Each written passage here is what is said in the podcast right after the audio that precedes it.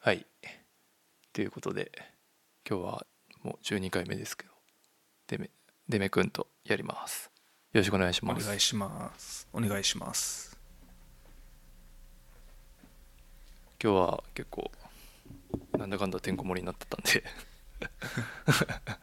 これなあのノート順番通りやと F1 の話が頭にあるけどはいこれは後回しにしようそやなあのなこないだの前俺が撮ったやつうんあれ自分のツイッターにも書いたら結構自分の知ってる人が聞こうとしてくれたらしくて、うんうん、普段俺そあの会社の人とかの前で関西弁喋ってないからそれをこのポッドキャスト俺が関西弁喋ってるの面白がってうん聞こうとしてくれた人が何人かいてんけどうん最初にひたすら俺が一人で F1 の話をしてるからはいはいみんなそこで離脱するっ ていうなんか F1 の話してるとこだけ聞きましたって言われてちょっとここはねああの、まあ、そもそも何人聞いてる人がいるか分からへんけどうんその中でもここに興味を持つ人はさらに少数やと思うからそうですね難しいですね相当難しい気がする F1 はうんまあ、まず、ネットフリックスのドキュメンタリー見てもらえばいいねんけどな。そうやなあれで、まああの時僕はすごいドライな反応してましたけどあの後見て、まあ、めちゃくちゃ面白くてもう結構ネットフリックスドキュメンタリーいろいろ見てるっすけどトップクラスの出来っていうか F1 を好きになるような作りにすごいなっているのでで僕結局ねダゾーンで見たりしてるんで今 で教えてもらいながら楽しんでるんでそういう意味ではそれ見た後にいろいろ聞いてもらうと楽しいのかもしれないですねせやね。はいだから、F1 を深掘りするのはちょっと後回しにして、そうっすね一旦、そうやね。とりあえずそのネットフリックスのドキュメンタリーだけ宣伝しといて、そうやなまず他の話しよそうやなう。うんじゃあなんですかテックプロダクツからやりますかなん行かきそましょいいですかね、はい、でこれはまあ主にあのデメ君のプレゼンというかあの一つ目がパワービーツプロっていうあのビーツ、ヘッドフォン会社、ビーツが新しくリリースした分離型のイヤホンのやつですねそれを買ってデメ君は買いましてその1ヶ月のレビューって感じですよねう。そうそう。これ多分前話した時に、発表されててんな。発表された直後で、で、あすごい良さそうっていう話をしててこれ5月の頭に、えーアメリカで発売されてで発売とすごい気になってたから発売と同時に買って今だいたい1ヶ月使ってみたんやけど、まあ、それでいろいろいいところ悪いところが分かったからちょっと山田に報告しとこうかなとで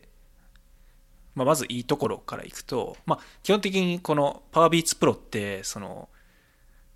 Air- えー AirPods のスポーツ版と思えばよくて基本的な機能その Apple 製品とのその親和性の高さとか、まあ、左右分離型のその完全ワイヤレスイヤホンっていうところは AirPods と一緒やねんけど、まあ、それをこうワークアウト向けに特化しててで、まあ、使ってみて何が良かったかっていうと、まあ、まず音質が AirPods よりはかなりいいでこれはあの AirPods ってなんていうのあのラバーついてないしまあ音質的にはあの iPhone についてくる最初最初についてくる白いイヤホンとほとんど同じやねんけど PowerBeats Pro はまあビーツの製品やしちゃんとそのラバーでこう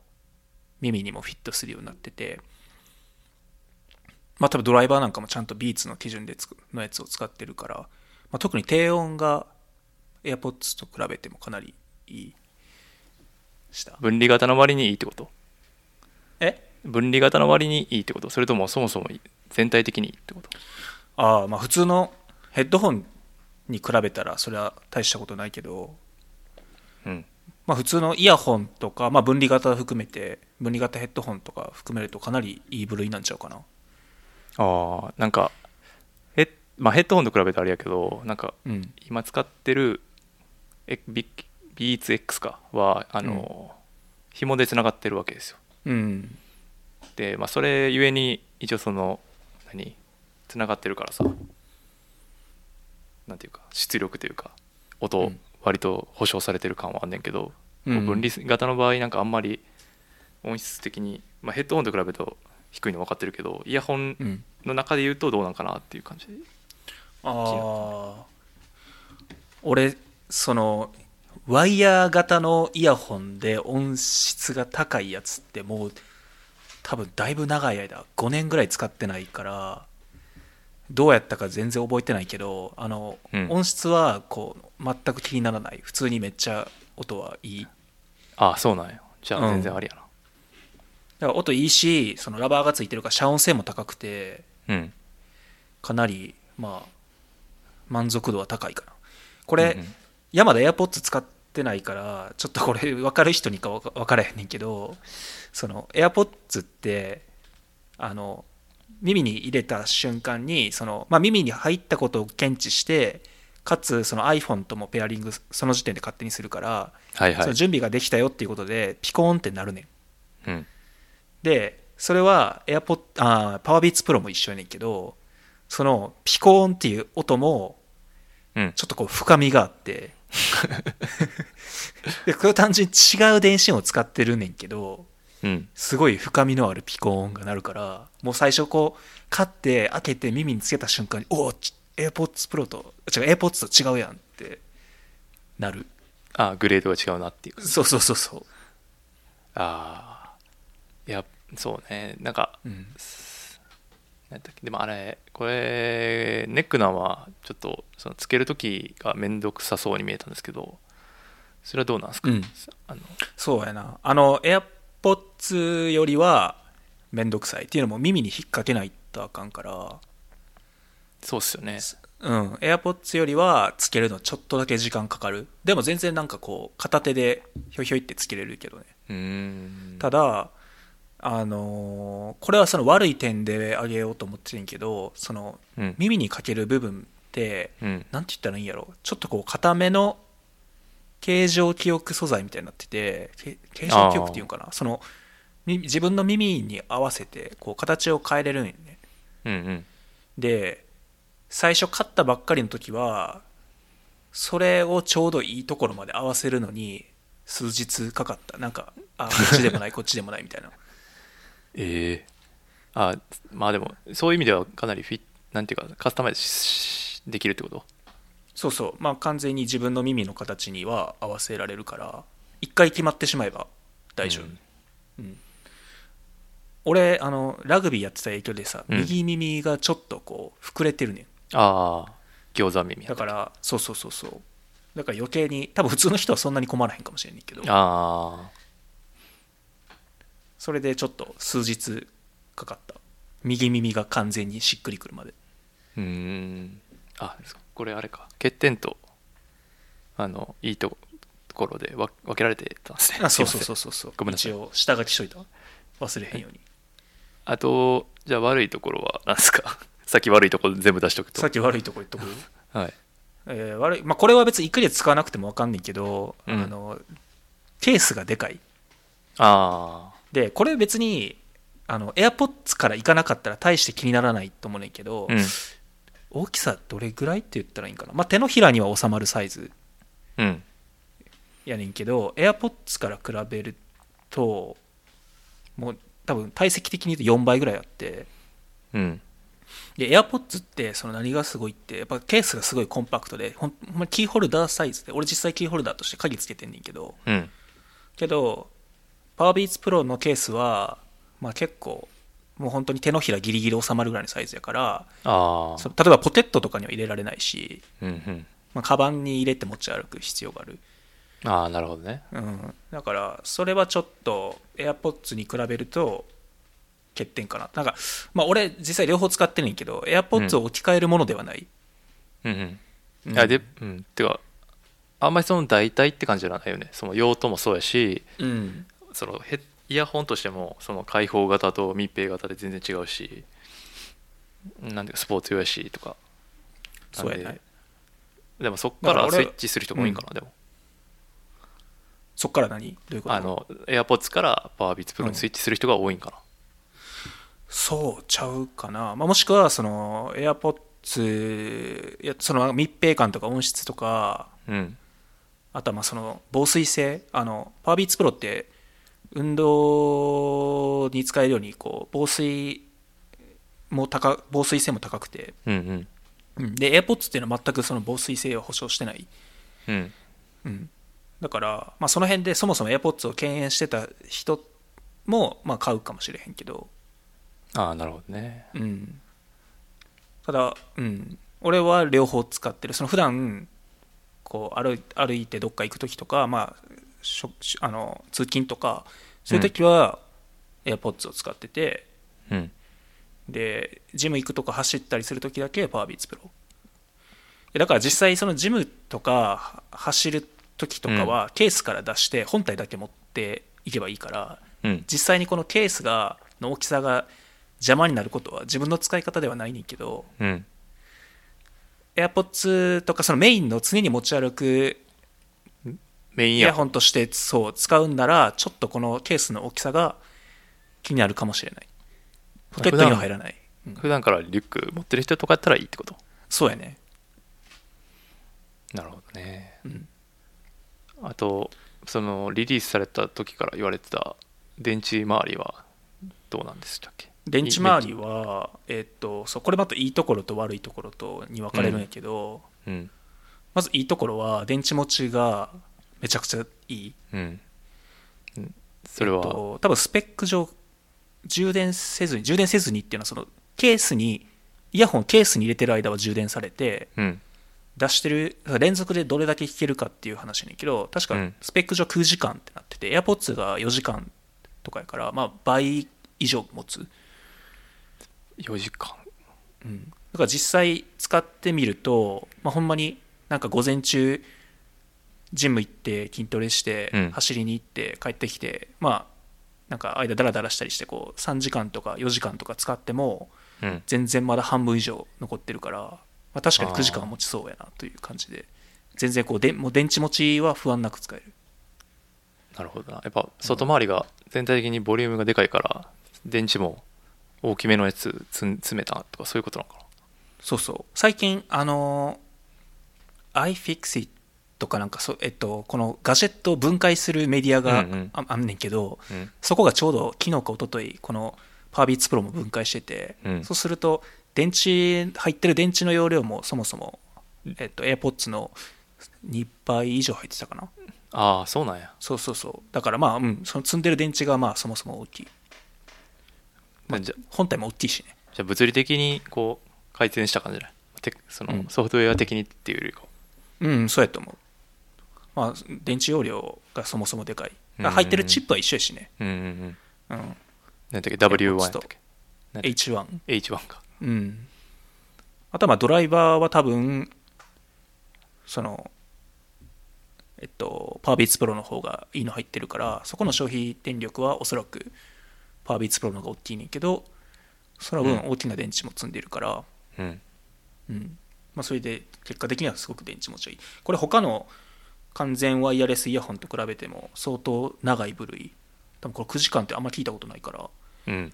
うんまあ、そういう部分ではかなりいいかなうんそうそれがすごい気にそ9時間ってこう、まあ、1日持ち歩いてなんていうかな全部フルで使って使い切るか使い切れへんかみたいな感じだなそうやね、まあ、実際そのケースに戻したらまた充電されるからああそうかそうだからその9時間聞き続けるって例えば飛行機乗るとかそういうパターン以外だと、まあ、そもそも9時間使い切ることもないんやけどあの充電器なしで出かけて1日出かけて、まあギリ足るか足りひんかぐらいってことでしょ逆に言えば言ってもだからケースを置いていってそうってそこうとそうそうそうそうケース置いてって耳につけっぱなしで音楽流しっぱなしで9時間まあ9時間そそれ結構でかいよなう、うんまあ、そういう使い方あんまりしないとは思うけど、うんでケース入れると確か24時間とかやからまあもう全然問題ないねあだからそうケース入れるからみんなバッテリー4時間とかでしといてそのケース入れてる間にまた足りてな足りなくなった分補充して1そうそ日うそうそう使えるみたいな感じだから結局連続で何時間聞くかだけで、うんあとはケース側で充電できるケース入ってる間また充電できるからそういうことかうんなるほどねいやー僕もワイヤーでそっか山田その概念をまだ理解してないってことはねほんまにワイヤレスイヤホン何でもいいからちょっと使ってみた方がいいと思うでそれそうだから決定打的なやつを探してるのよ、もうその何でもいいっていういう次元じゃなくなってるんですよもうなんて言えばいいんか なそう妥協できないのもうここまで来たらこう圧倒的な正解のやつをちょっと今探してるんやけど、うんで今回パワービーツプロあっぽいなと思ったけどその何外側にガチャついてるからわ嫌やなと思って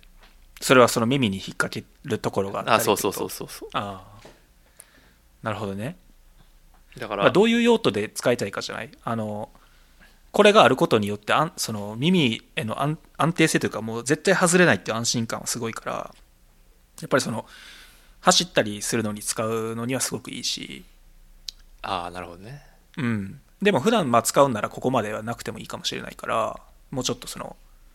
コンパクトなうん外に何もついてないやつでもいいやろうしなんかそのただ耳の穴に入れるだけのタイプとあの AirPods みたいな、うんあと BOSE とかが出してる、なんていうのあの耳のなんて言ったらいいやろう耳栓みたいなやつだろ耳栓いや耳栓ではないねんけどなんていうんあまあ耳栓やねんけどこう耳の穴の外側に引っ掛けるタイプあっていうーっていうのとあとこうやってこのえパワービーツプロみたいにみこの耳そのものにうん引っ掛けるタイプと、まあ、大体大きく分けると多分3つに分かれるんやけど、うん多分そのまあ今言った順番でコンパクトなのからこうフィット感が高いものに移っそのグラ移デっていくから、うんうんまあ合うやつを買えばいいんじゃないかな俺はさっき言ったその右耳の形がちょっとおかしいっていう理由でうん真ん中のそのあ耳棒の穴の周りの溝に合わせてうんフィットさせるその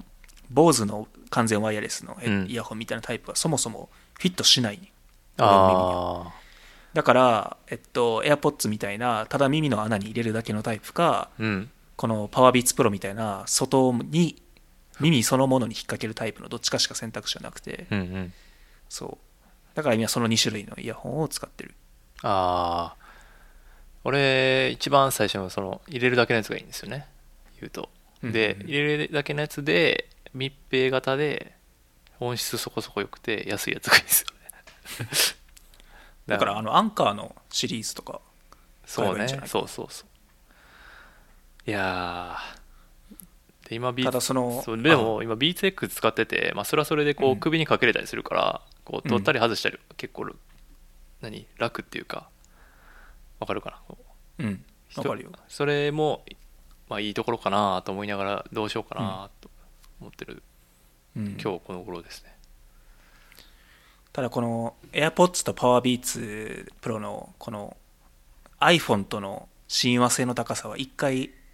使う、うと他ではもう絶対変えられないからね、うん、なそあの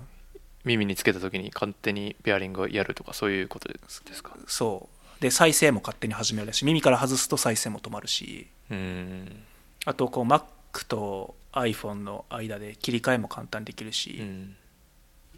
だからどどれか一つにうんペアリングしておけばあと iCloud で同期してる他のデバイス全部ペアリングされるからすごいなそれうん、だからまあ例えば自分の場合だと Mac と iPhone と iPad 大体その3つでイヤホン使うことが多いけどうんこう即座に切り替えられるから、うんうん、どれどのどれの音を自分の今つけてるイヤホンに出すかっていうのは簡単に決めれるんやそうそうなるほどないやーちょっと AirPods はなやっぱつけてるやつ多すぎるしノイズてかあの大きい音出すと外に音漏れするし日本の社会だとちょっと使いにくいんですよねやっ ぱ電車とか海外とかだったらいいかもしれないですけどまあなんかとりあえず使い始めてみたらいいんじゃないそうすると自分がどういうところを優先してるかとか見えてくるやろうし安いやつからあーまあ買ってじゃあ不満ア点ンカも出てきてそれでちょっとそれをこうカバーできるようなものをまた探して古いやつは売ってめんどくさいなみた いなそういう道を俺は全てのガジェットで歩んでるから最適解を見つけるまでそうそうそうそうなるほどなそんなとこですかパービーツプロ、そのパワービーツあともう一個そうちょっとこれは一回やつ使っててあーとあーこれはちょっと微妙やなと思ったのがそのまあ充電に関することやけど、うんあのーなんて言うんやろうねこうケースに入れた時にこうちょうどそのイヤホン側とケース側についてる端子がうんこうしっかりはまってないとうまく充電されなくてうんでこれってその AirPods では全く気にする必要がなくてその AirPods って中でワイヤレスで充電してるねケースの中うんで、うんあワイヤレスなのかな端子が、ああ端子かなちょっとわからないねんけどとりあえずその、なんかちゃんとこうつながってる充電端子につながってるかっていうのは全く気にする必要がないねとりあえず入れといケーたスらいいにそう去ってもう入れたら絶対充電されてるうんうんでも PowerWiz Pro ってそのケースその結構端子がちゃんとくっついてるかとか気にしないといけなくてうーんでたまに週に1回ぐらいあの片耳充電されてなかったとかがあるからそれはちょっとめんどくさいああしっかりカチャってこうはめ込まないといけないみたいな感じそうそうそうそそれくらいやるよういやや ってるつもりやねんけどそれでもああそういうことなんやその自分の意識としては、その別に適当にやったわけでもないけどうんって感じそうそそれちょっと嫌やなううんここはちょっと課題かなとあとまあなんかはめたつもりでももしかしたら閉めて持ち歩いてる時にああずれてるのかもしれないけどなるほどねただまあすごいのはあのこのケースで10分ぐらい充電すれば23時間使えるねんああ急速充電モードそうそうそうだからもしその使いたい時にうわ片方つ充電できてなかったみたいになってもまあ10分ぐらい待てば使え全然使えるうんうんだから完全に救いがないわけではないけど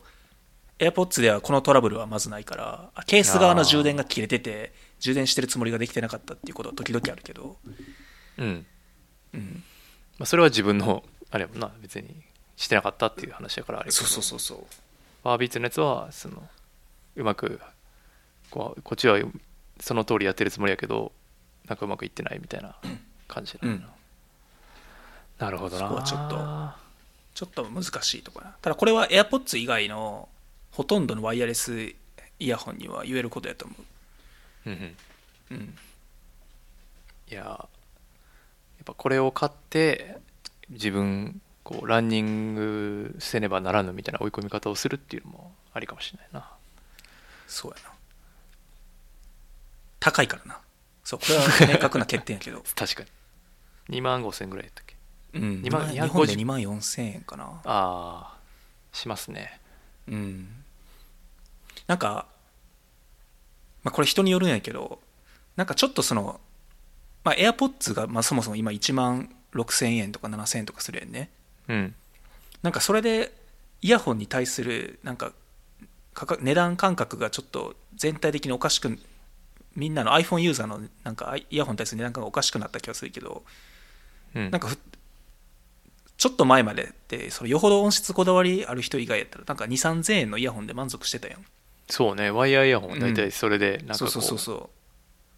変えていくみたいな感じかなう、うん、で自分も割と言っても5000円以下ぐらいで満足してたんやけど、 うんまあ、ヘッドホンはもうちょっと高いの持ってたけど、うんけどちょっとこのイヤホンに、まあ、まず AirPods で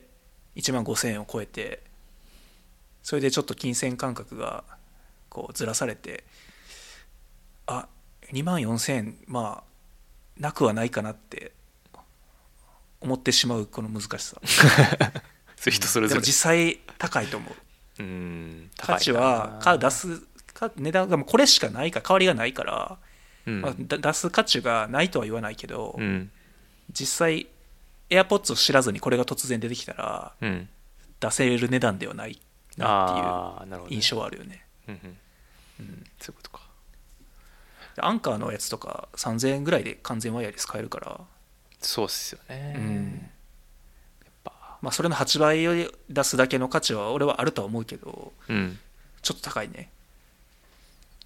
だからちょっともうちょっと廉価版みたいなのがで出ればいいかなうんちょうどいいその間その AirPods と PowerBeats の間のやつを早く作ってほしいねこっちとしてはどういうことえそーの音質をこだわりながらビーツのままで AirPods ぐらいのコンパクトさあそのゴテゴテしなくてパッとつけれるタイプでーうんそこそこっていうあの開放型じゃないっていうか音漏れしないやつで Apple 製品っていうのが多分一番市場が望んでるやつじゃないかなと勝手に思うんやけど、うんまあ、でもだからなんか AirPods のぞなんていうの次期モデルみたいな噂はずっとあるよね今そのうねこの間出たワイヤレス充電できるマイナーチェンジの AirPods じゃなくて、うんうん、まあ、でも密閉型の需要があんまりないんかなって思うけどなそうなまあ、アップルがそもそもそうやね、うんその密閉型のイヤホンってほとんど今まで出してこなかったから、うん、そうそうそう、昔ワイヤーイヤホンがあった時はあったねんけどうん、一応あそうなんやそれ知ら、うんんけどまあ最近全く出してないから割り切そのビーツともうビーツも今アップルの参加やしうん、積み分けってことになってるんじゃないかなそうかじゃあビーツさんに期待するしかないですね、それかまあ今も市場にあるやつやったらビあの BOSE も出してるしあとソロリパブリックうんも似たようなうんうんな密閉型の完全ワイヤレスイヤホン出してるし、うんゼンハイザーも出しでも出してゼるンハイザーはちょっと高いけどうんいやみんな高いよそのいや確かアップルソロリパブリックのやつはね1万円台前半ぐらいやった気がするちょっと調べてみよう後でうんそっかじゃあ新しいやつ買う か買って買ってみるか、まあ俺は AirPods か PowerBeats Pro にすることを勧めるけどまあその頃の快適さを知らないままいやいや他のまでずやっていくっていうのはありやといやまず遊びやからアンカーやろそそれはすごいいいと思うでんなうんアンカーはコスパ高いうんそんなとこですかねそうやね PowerBeats Pro だけで30分ぐらい喋ったわほんまやで,、でこの中ペでース上げていこうそうやなじゃあサクサクいきますか行カこうメカメラはカメラは急にカメラの話になってますけどこれ大して語ることないからちょうどいいねんけど、うん俺えっと7月に結婚してえっと2年半経つんやけどようやくこの7月にハネムーンに行こうと思っていてはいはいで、まあ、それに向けて、まあ、ああなるほどね結構こう何十年も先に見返すかもしれないしちょっとうんなんか全部の写真を iPhone で撮るのも良くないかなと思ってうんちょっといいカメラを買おうかなと思ってまあいろいろ考えた結果買ったのが、えっと、ソニーの α6400 っていう、まあ、ミラーレス一眼うん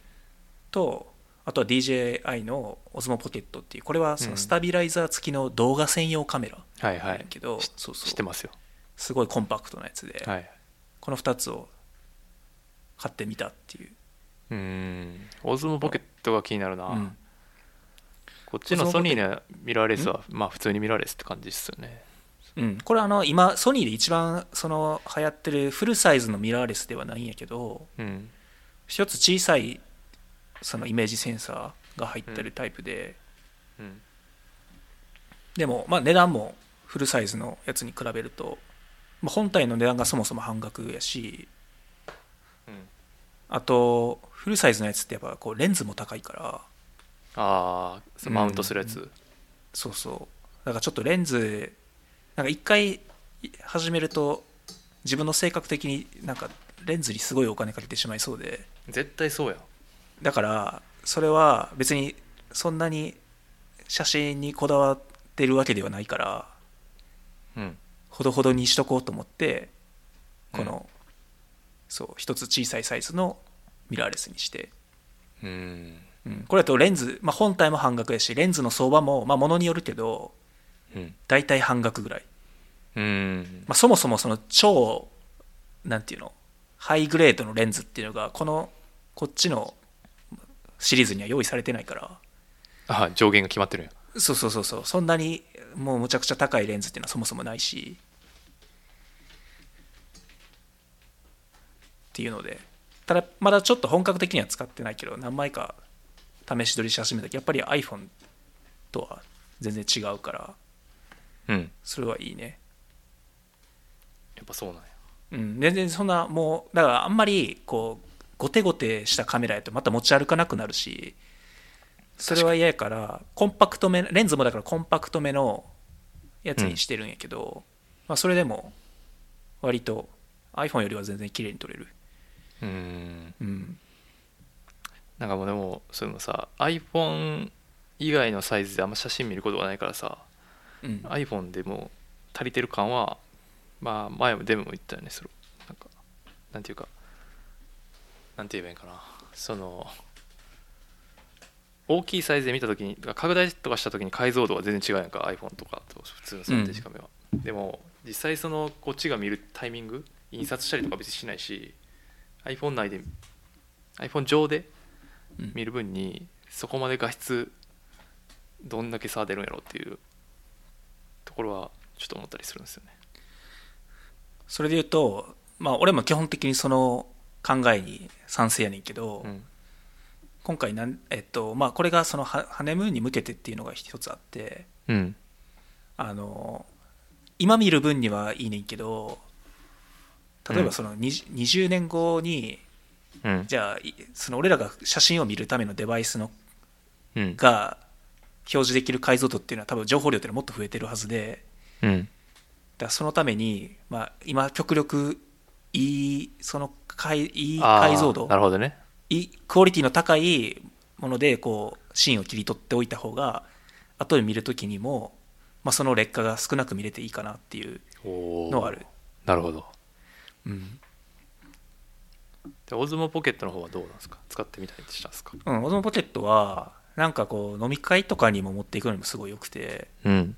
うん、ほんまにコンパクト iPhone より小さくてそれであってすごいこの手,、まあ、手ぶれをこう押さえてようあの、んジンバルとか分かるなんかそのカメラとか iPhone とかをつけてうんこう手の動きとか歩き歩い人間の動きとかをこう検知してこううんカメラをぶらさずに動画を撮り続けてくれるためのツールがあってうんでまあそれを内蔵した完全にカメラと一体になったデバイスがこれ、うんうん、でだかこうんらすごいちっちゃいのにすあの、まあ、4K の解像度ですごい綺麗な映像撮れるしなんか街ブラ映像よく見ますねこれで撮ったそうそうそうそう島はもちろん手ぶれもしないからすごいいいなと思ってこれおいくらなんですかちなみにこれわ日本で定価どんぐらいするんやろ4万円ぐらいするのかなあでもそんなもんかうん自分はメルカリで260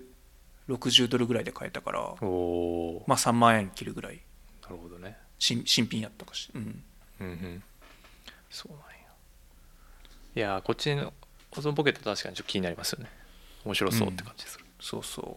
なんか最初発売されもうこれ結構前に1年ぐらい前に発売されててうん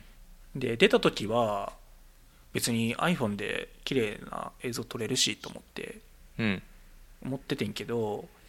そのまあ確かに解像度とかで言うと iPhone と別にそんなに変わらない iPhone も 4K で今撮れるしうん最新モデルやったら、うんけどやっぱりこの手ぶれが抑えられるのはやっぱり見た時の映像のクオリティに結構え影響を与えててうんうん、っていうのとあとやっぱりそのなんかコンパクトなんかその iPhone を持って外こうなんていうんやろずっとまず片手で取りにくいし iPhone ってうんそうだけどこれはすごいコンパクトで片手で撮影もできるし、うんうん、結構気に入ってるなんか使ってみると思ったよりいいなと思って、うーんうん、そっかあとこうその人がいっぱいいるとこに行くとうん iPhone をなんかみんなで回して撮るっていうのはやらないけどこれやと他の人に渡してうん撮影してもらったりとか、うんあとなんかこう簡単に自撮りモードにも切り替わるからなんかそれでこうみんな面白がってこう喋りながら撮ってたりとかしてそれ自分の iPhone でやるのってちょっと気が引けるやんそうやな人にそのなんか飲み会でこう回されてんのなんかすごい嫌やねんけど個人的には、うんけどこれやとなんか手軽にいろんな人がこういろんな映像撮ってくれたりとかうんうんうん、あいなんかそうするから、まあ、そういう意味でも結構面白いガジェットやなと思ってなんか結構買ってる人見ますねうんこれはおすすめです買おうかないやー用途があんま思いつかないからなちょっとと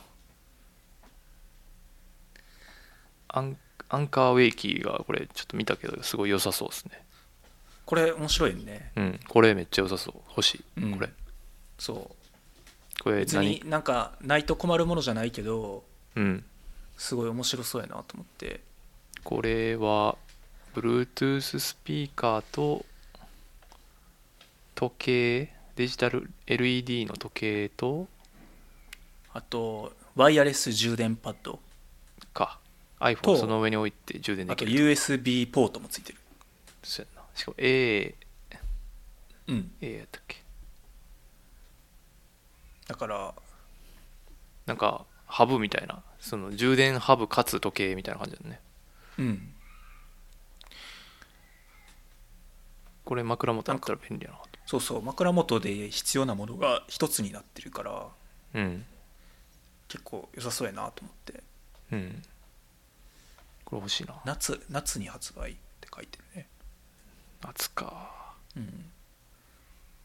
2019年夏の発売予定で価格がうん9999円、ちょっとアンカー製品にしては価格が高いな強気な気はするけど、うんスピーカーの音質とかにもよるのかなまあそうなでも別にそん、めっちゃ高いわけでもないよねまあちょちょい普段に比べたらちょっそうとみたいな感じですよねうんあとなんかこれ製品の画像よく見てみるとうん AUX インターン誌があるから普通にその有線のスピーカーとしても使えるうんのと FM アンテナの入力端子も見えるからあもしかそれそれしたらラジオもついてるのかもしれないそれびっくりしたうんこの時代にと思って 逆にみたいた だなネットに接続しこないれがちょっと一個だけちょっと気になってるのは、まあ、うこんの形上しょうがないねんけどこの、まあ、普通に見た目は Bluetooth スピーカーでうんそ正面にスピーカーと、まあ、そこの裏がこう LED のスピーカー面に LED で時計が表示できるみたいな、うんうんデジタル時計が表示できるみたいになってるけどその上がワイヤレス充電パッドになってるううんうん、で俺この置くなんて言ったらいいんやろ平面に置くタイプのワイヤレス充電パッドって結構怖いなと思っててうんあの前使ってってんけどその、うん言ってしまえばこうちょっとずらして置いたりできるわけやんかうんだから置いて充電してると思ったらずれてて充電できてなかった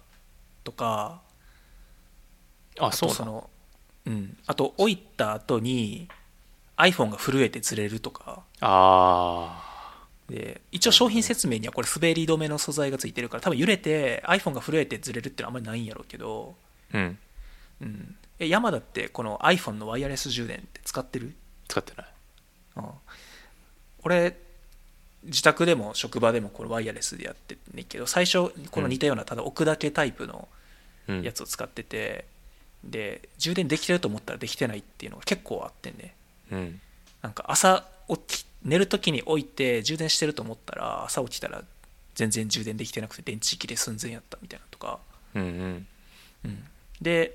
だから途中でなんて言ったらいいんやろこう立て替えるけるタイプスタンドタイプのああ充電パッドに変えてでそれってもう言ってしまえば iPhone が置ける場所って置ける位置って1箇所しかなくてうんずれようがない、立てかけるタイプのやつでしょそうそうそうそうそうそうでそれやとその狙いミスみたいなのがなくなったからうんそうだからこれこのタイプどどうなんかなっていうのはちょっと気になる、うんうん、だからあんまりこうメリット感じてないなそんなこれもあれなんかな Bluetooth と一緒なんかなそのワイヤレスにしたら戻れない的なことなんかなうん、あー個人的にはとても便利あの毎日こう線つないでっていうのをしなくていいから、なるほどなうん、一個買ってみようかなこ れを全部別に全部一個一個買ってみようかなこのいやこれ9000円のこれじゃなくても、あ1万円か普通にワイヤレスの充電パッドだけやったら1000円台で売ってるしねあそうなんうん安いそれこそアンカーとかからクオリティも高くて安いやつがいっぱい出てるからそうやなあと携帯どこに置いたか忘れる問題もあるからその置き場があると 助かるなっていうのもあるうんただやっぱりあの有線の方が充電は早いけどねだからその急ぎで充電したい時は俺もつないでる有線でうーうんんただ寝る時とかあとまあ職場で自分の机に置いとく時とかは別に急いでな充い電しのスピードそうそんなに急いでないから基本的に寝る時とあと職場で自分の席にいる時には置きっぱなしにしてるからまうーあんそれで電池が困るってことはあまりないなるほど、ね、平日やとうんやっぱ買ってみないと分かんないって感じ ですねうんそれも安いやつから始めて みちゃ徳を積んでいかないと買えう、うんなかなか難しい、まあ、このウェイウェイキーがどれぐらい別になんかこれがないといけない機能は一つもないとは思うから別に俺め、目覚ましも iPhone の目覚ましでいつも起きてるし、うん、いうん、や僕スそうピでーすよカーも別にいらんなって思うけどうん、ベッドサイドでそんな音楽でかけへんから そうねでもなんかこうすごいまとまってていいなと思ってそうそうそうなんかこのまとまり方、意外になかったなと思ってそうそうそう面白い、今日ねこうガジェット好きな人をこう心をくすぐってくるなって感じはうん、すごいあくっすたぐるねこれはう、ん、あとは iPadOS はこれはこの間の WWDC のやつですかでしたっけそう違いますかそうこれあれやねなんかこうマルチタスクしやすくする新たな OS うん、今まで OS って iPhone と iPad の OS って同じ OS で、うんまあ、一応その iPad で使ってる時だけオンになる機能とかはいっぱいいっぱいあったからうん別にそのこれっていう違いはないねんけど今年からこの秋から完全に iPhone と iPad の OS を分けるっていう話になってうんでだから iPad がよりなんて言ったらいいんやろ今まででかい iPhone、まあ、言ってしまえばでかい iPhone やったのが、うんなんていうんやろもう少しパソコンを置き換えるものに近づいていくのかなっていうそうイメーねジなのかな、ただまあアップルは Mac とは住み分けをするって言ってるから完全に置き換えるものにはならないんやけどうん例えばほ今までってホーム画面でア,あ、えーアイコンのがずらっと iPhone と同じように並んでるだけやってんけど、まあやっぱり、えっと、iPad っていうのはディスプレイも大きいから、えーアイコンを並べるのアップルアップルアプリのアイコンを並べるだけじゃなくてウィジェットも表示できるようにしたりとか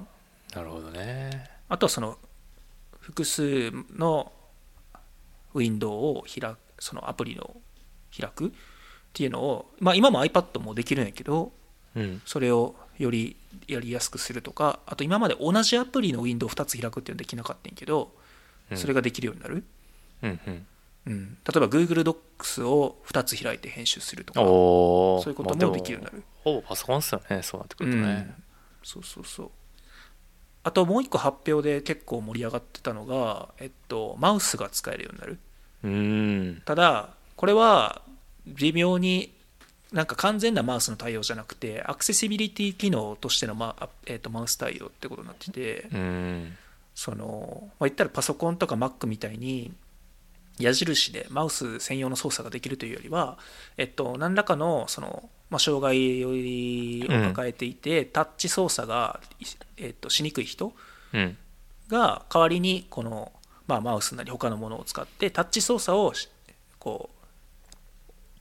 うマウスから行えるようにするあそうだからあの見て映像とか見てみると矢印キーじゃなくてなんか、まうん丸いあ指,、指の位置をこう示してくれるみたいななんか丸いアイコンが表示される、だから完全にあのマウス今までのパソコンのマウスのなんてダブいうルのクリッ使クいで勝手になるわけではない、右クリックでとかうん、っていうわけではないそうだからそれこそ右クリック右クリックとかはないと思うんうん、なるほどな、う、いやでもみんなまあパソコンいらないもんね別にね今うん、特殊ななんかやるってならないとそうやねそういうただのをやっぱ思考でも Mac としあ Mac じゃない Apple としてはどんどんそうしていきたいですからやっぱ iPad に切り替えてほしいんかなライトユーザーは iPad って感じ、 Mac から切り替えてほしいっていうわけではないとは思うけどどうなどうるなのるのねなんか意図があんま見えないなと、アップル頑張ってるのは教育向あけのあーそっか用途は結構頑張ってるよね安い iPad を発売して、うんうんまあ、それ学校で使えるようにしたりとか、なるほどねうん、今学アメリカの学校って Chromebook の普及がすごいらしくて Google の、うんうんうん、うん聞いたなんかそれまあ、Chromebook ってそその Chrome がデフォルトで開かれてるあなんか基本的に全部その Web アプリケーションうでんこう完結させようとするような OS やけど、うんまあ、とすごいやや安くでタブレットだったりラップトップっていうのが提供できてそれが今教育現場学校で一人一台みたいなのにすごい使われてる、うんうんうん、けど多分 iPad も、まあ、そこでこう負けたくないというかだ iPad はそのそういう部分で戦うことは求められてるのかなっていう感じがするなるほどねうん難しいですね高級志向路線もあるじゃないですか一応ねその iPad とかって、そういう分岐していくんですかねプロとうんめっちゃ廉価版みたいな、そうそうだから iPad も今プロとこの普通のやつと2種類あるもんねあまあミニも最近新しくなったけうど、ん、でもまあ言うても高いじゃないですか 廉価版で、そうね Chromebook とかも廉価版とかめちゃくちゃ廉価版っていうか安いでしょもっとこクロームブック多分一番安いやつだとね200ドルか300ドルぐらいかなそんなもんやなで iPad が安いやつで400ドル弱ぐらドいルそうそうそう確かうん、だからまあちょっとやっぱり高い、う、うん、うん、あとやっぱクロームブックっていうのはデスクトップのコンピューターを買えうるものやけど iPad はそうではないっうんていうのはなちるょほっどと違う、ねそうですね、うん、なるほどただこの iPadOS で結構期待したけど、まだ、うん多分実現されてないなっていうのがあの iPad Pro 用とかだとだから iPad って結構キーボード外付けのキーボードとこう組み合わせて使う人が多くてうんで自分も iPad Pro にその Apple 純正のキーボードキーボード一体型のケースをつつつけて使ってるんやけどうんそのあ I OS 側でこのキーボードのキーの動なんか働きをカスタマイズできないああで自分がすごいこれこれアップルの山田も Mac 英語版のキーボード使ってるよね、そうですうん、これの一番なんか自分が気に入らないのがあの A の左側に、えっと、キャップスロックキーがあるやんかうんでキャップスロックキーって俺全然使わなくて確 か Mac 買って一番最初にやるのってこのキャップスロックキーをコントロールキーに置き換えることにねでそれは Mac やと OS で OS 側でその設定ができるようにになってて、でコントロールキーっていうのはすごくよく押すのに自分の使い方だとうんえっとアアップルの US キーボードだとすごい押しにくいところにあるうん押しにくいそうそうでなんかこれすごをいまずキャップスロックキーをもう削除してコントロールキーに置き換えるっていうのをやってるんやけどうんこれがその iPad では今それができないああだから自分の場合もうそのこの iPad のキーボードになるとすごく生産性がこう下がる気がして押し間違いとかも多いし日本版の規模とか買えばいいやうーんそうすると記号記号の位置とか全部変わってしまうしねああそうかなるほどね、難しいですねそうだからこれな自分が慣れないといけないのかなとも思いつつ、うんうん、ただいやさすがにそのうち出るんじゃないかとも期待してその機能がサポートしてくれるんじゃないかっていうのをえこれアップルのエンジニアの人たち iPad 使ってないんじゃないかなと思ってああその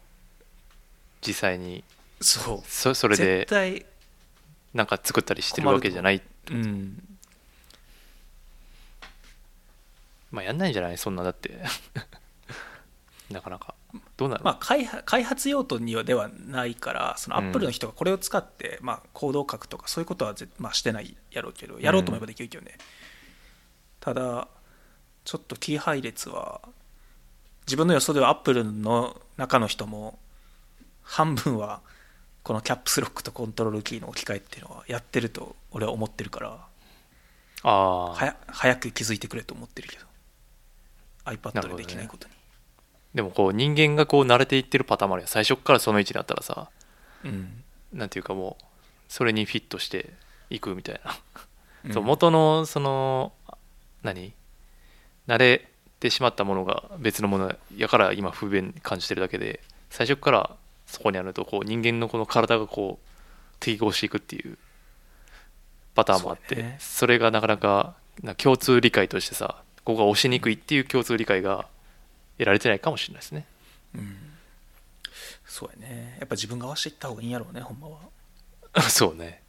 ていうのとかもしかするとうん英語圏英語ネイティブの人はキャップスロックキーを自分が思ってるより使っているのかもしれないああそうか、確かになんかでもドキュメントとかで全部大文字のやつとかあるもんななんか自分たはまに大文字だけで文字を続け続けることがそんなにないからうんそういう時はあのシフトキーを押しっぱなしで全部書くんやけど、うんまあそうやなうんいやなんかそう海外の人でさそこ全部大文字打ってくる人いるじゃん普通そんな人いるになんかうで打ってくるというかその何文章とか、うんなんか公的な文章かななんかそういうのでたまま見るっすけどね法的な文章にはたまにあるね、うん全部大文字で書いてにあるそうそうそうそういうなんか用途があるんかなとそう思っやたねりはしたけど、だから使うタイミングはあるんやろうなとは思うけどコントロールキーより使うんやっていう 確かにでも Windows のやつでもキャプスロックねあのついててさ、うん Windows のキャプスロックってさそのつけキャプスロックするロックするボタンはワン1個のボタンでポンってできるのにさ解除するにはシフト押しながらみたいなやったはずやねんけどパソコンの初心者がよくハマるやつそうそうそうそうそうたまに5文字しか打てなく てそうそうおじさんによく言われるやつこれ大文字しかもう出てけへんぞみたいなだからなんかだからそれはそれでまたキャプスロックキー謎やなみたいな Windows 側でも謎の配置やしうんしかも謎のその厳しいルールというか Apple のはね一応ライトついてて押したら直るし押したら戻るしっていうすごい親切設計やけどこれは、まあでね、も自分でカスだタかマらイ俺ズはできるようにその今なって iPad で知らないうちに全部大文字になってしまうっていうのをだから俺も今 iPad では経験してるよくああ、それこそ iCloud とかでなんか制御できたりねもう全部うんキーボード配列はこうでみたいな、まあでもすごいニッチそうだからさっきのその日本語キーボードっていう話もあったけどうんこれ多分これも iPad で Mac では日本語キーボードだけども実際には英語キーボードとして認識するっていうことができるのうんうんうんだから記号の位置とかはキーボードに書いてある位置は日本語用の配列やけれども実際には押したら英語のキーの場所で認識してくれるうんおーそうだから昔昔いた会社で最初に渡されたパソコンが日本語配列だった時とかはそれでしのいでんけど、うん iPad は多分日本語キーボードを買うとそそういう切り替えもまあできないと思うからああそういうことかできるのかなちょっと調べてみようん、まあそんな感じなの、まあでもニッチやからなうニッチなんかなに、うんまあ、ニッチやからあんでもまりかい声が上がってないんやろうなまあ開発する人が増えたりしたら声が上がるかもねまあそういう人をそういうことをやりたいっていう需需要はこれから多分増えてくると思うからうんそれを期待しますそんなとこですかねうんあとはあとなんか買いたやつで気になるのある えうーんとね あちょっとこの分子分子ウイスキーの話はちょっと山田に意見を伺いたいところでは、ね、そんな僕全然知らないですよこれ 世界初の分子ウイスキ化ー学の専門家知らないっすよ僕あそあののはいはい、これ何かっていうと、うん、そのグリフっていう世界初の分子ウイスキー分子ってあの分子原子の分子、うんっていう触れ込みでこれサンフランシスコの会社がおー発売したウイスキーで、えっと今まだサンフランシスコとニューヨークでしか買えないらしくてそううんあと香港かなんか香港の大富豪がものすごいこれに投資をして作ったっていううんのを聞いててでどういうウイスキーかっていうと普通のウイスキーってそのもともと原酒を、えっとまあ、蒸留したりあとえっとなんていうの寝かせてうんちょっと時間正しかくなかんるていうのか分からないけど時間かかるってことでしょそうそうそう大体10年とかさうん12年とかかかるもようになっていてうんで今その日本のウイス例えば日本のウイスキー何が起きてるかっていうとあのサントリーのウイスキーが突然人気になってうんででもやっぱりそのサントリーのウイスキーも作るのには12年とかかかるから、うんその12年前にこれだけ需要が増えることは予想してなかったので、うんえっと、原子その完全にもう品不切れ品不足を起こしていてそうっすねでそのヴィンテージもののその響きとかあのうん白州の12年とかがものすごい高くなってて。うんでまあそのノンヴィンテージのこう何年ってついてない拍手とか響きもまあ出て、まあ、それはだから普通に買えるんやけど、うんうん、でまあだからそういうウイスキーっていうのはそういう問題があるともう時間っていうのはどうしても超えられないからけどこのグリフっていうのはえっとその美味しいウイスキーを分析して、まあ、結局はその何からできてるかってその分子の集まりであってその分子のどういう分子がどれだけ入ってるかっていうのを分析してそれを同じ分子を合成することでうんえっと、1日で作ってるウイスキうんー、うん、らしくてその実際におい短縮してるってことですね、そうそうそう熟す過程をで美味しいウイスキーのその蒸し構造を見てそれを似せたものを作ってるいやーだからこれがすごいなと思ったのはその、まあ、分析まではできると思うんですけどこの分子を作り出すっていうのがす難しいんですよねあこれでもねなんかねこのリンク共有したけどあ見た見た作り方をっ見てるるわけとじゃないねそ作っうてる完全にぶ合成っていうよりは、えっと、抽出酵母とかそう抽出か果,、えっと、果物とかから抽出したものを配合してるだからそっか合成っていうか配合かうんいや、うんでもこの抽出っていうのも結構難しいんですよね実はうん簡単にはできないからどうやってんやろうってすごい思うんですね、でこれ値段もあの4000円とかで売ってて、まあ、うんウイスキー、他のウイスキーと比べても全然高くないでだから今サンフランシスコで売り始めたからちょうど今日これを買ってきて、え後で飲んでみようかなだからこれ飲んでから喋るっていう話やねんけ ど今そう家で目の前にあんねんけどまだ飲んでなくておおちょっと飲んでみて美味しかったらなんかサンフランシスコからのお土産用にも良さそうやなと思って美味しかったらいいねお酒好きな人、うん、すごいケミカルな味がしたらどうしようと思ってるけど ななんかレビューとか見る限りそんなにまずいものではなさそうんうんう、うん、ただあのちょっと近代マグロとかさうなぎの養殖にも通じるとこあるけどこの技術が確立されればその美味しいウイスキーの品不足っていうものに悩まなくて済むうんから強、うん、そうなるといいなと思ってうんちょっなんかとまあとりあえず飲んでみようと思って買ってきたウイスキーに限らないですねこのこういうことっていうのはね別に、うんなんていうかその分子で再現するみたいな究極分解していってみたいなああだからいろいろあるあり得るビジネスだなと思うしここもなんか機械学習のあこれはちょっと別の話だけどうん分子設計とか、まあ、や薬薬か薬の分子設計とかも今 AI 導入して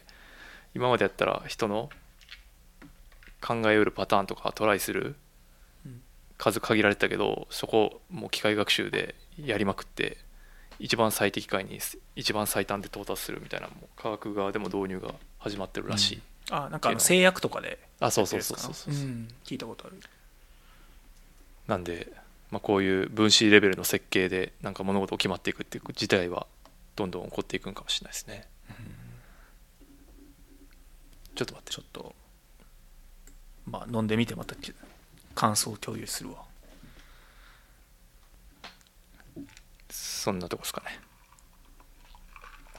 そうやねちょっと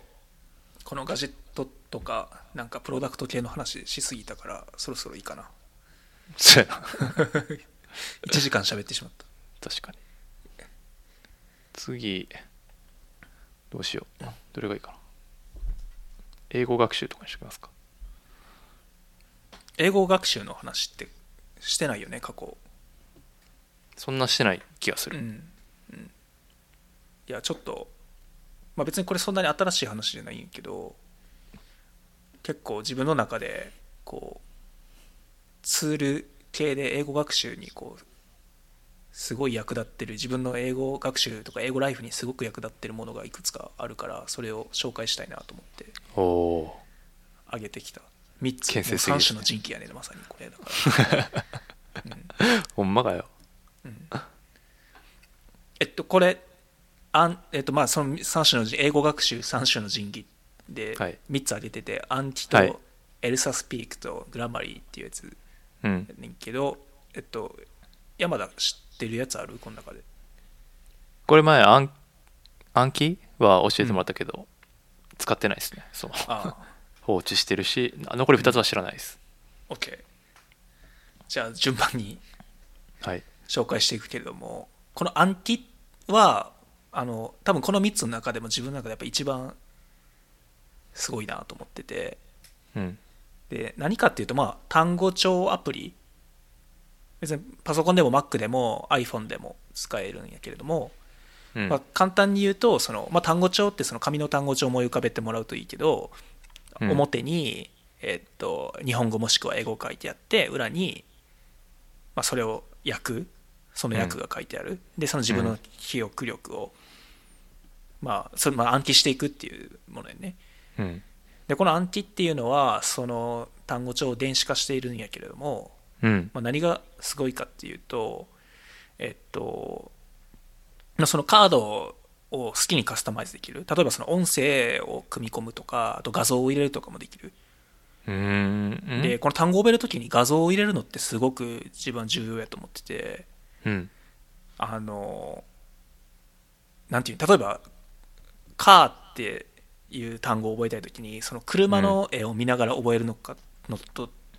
そうじゃない、ただ単に文字から覚えるのって結構違っててうんそのやっぱりその記憶の定着が良くなる、なんか名詞はそれ使えるけどうん、副詞とか形容詞はどうする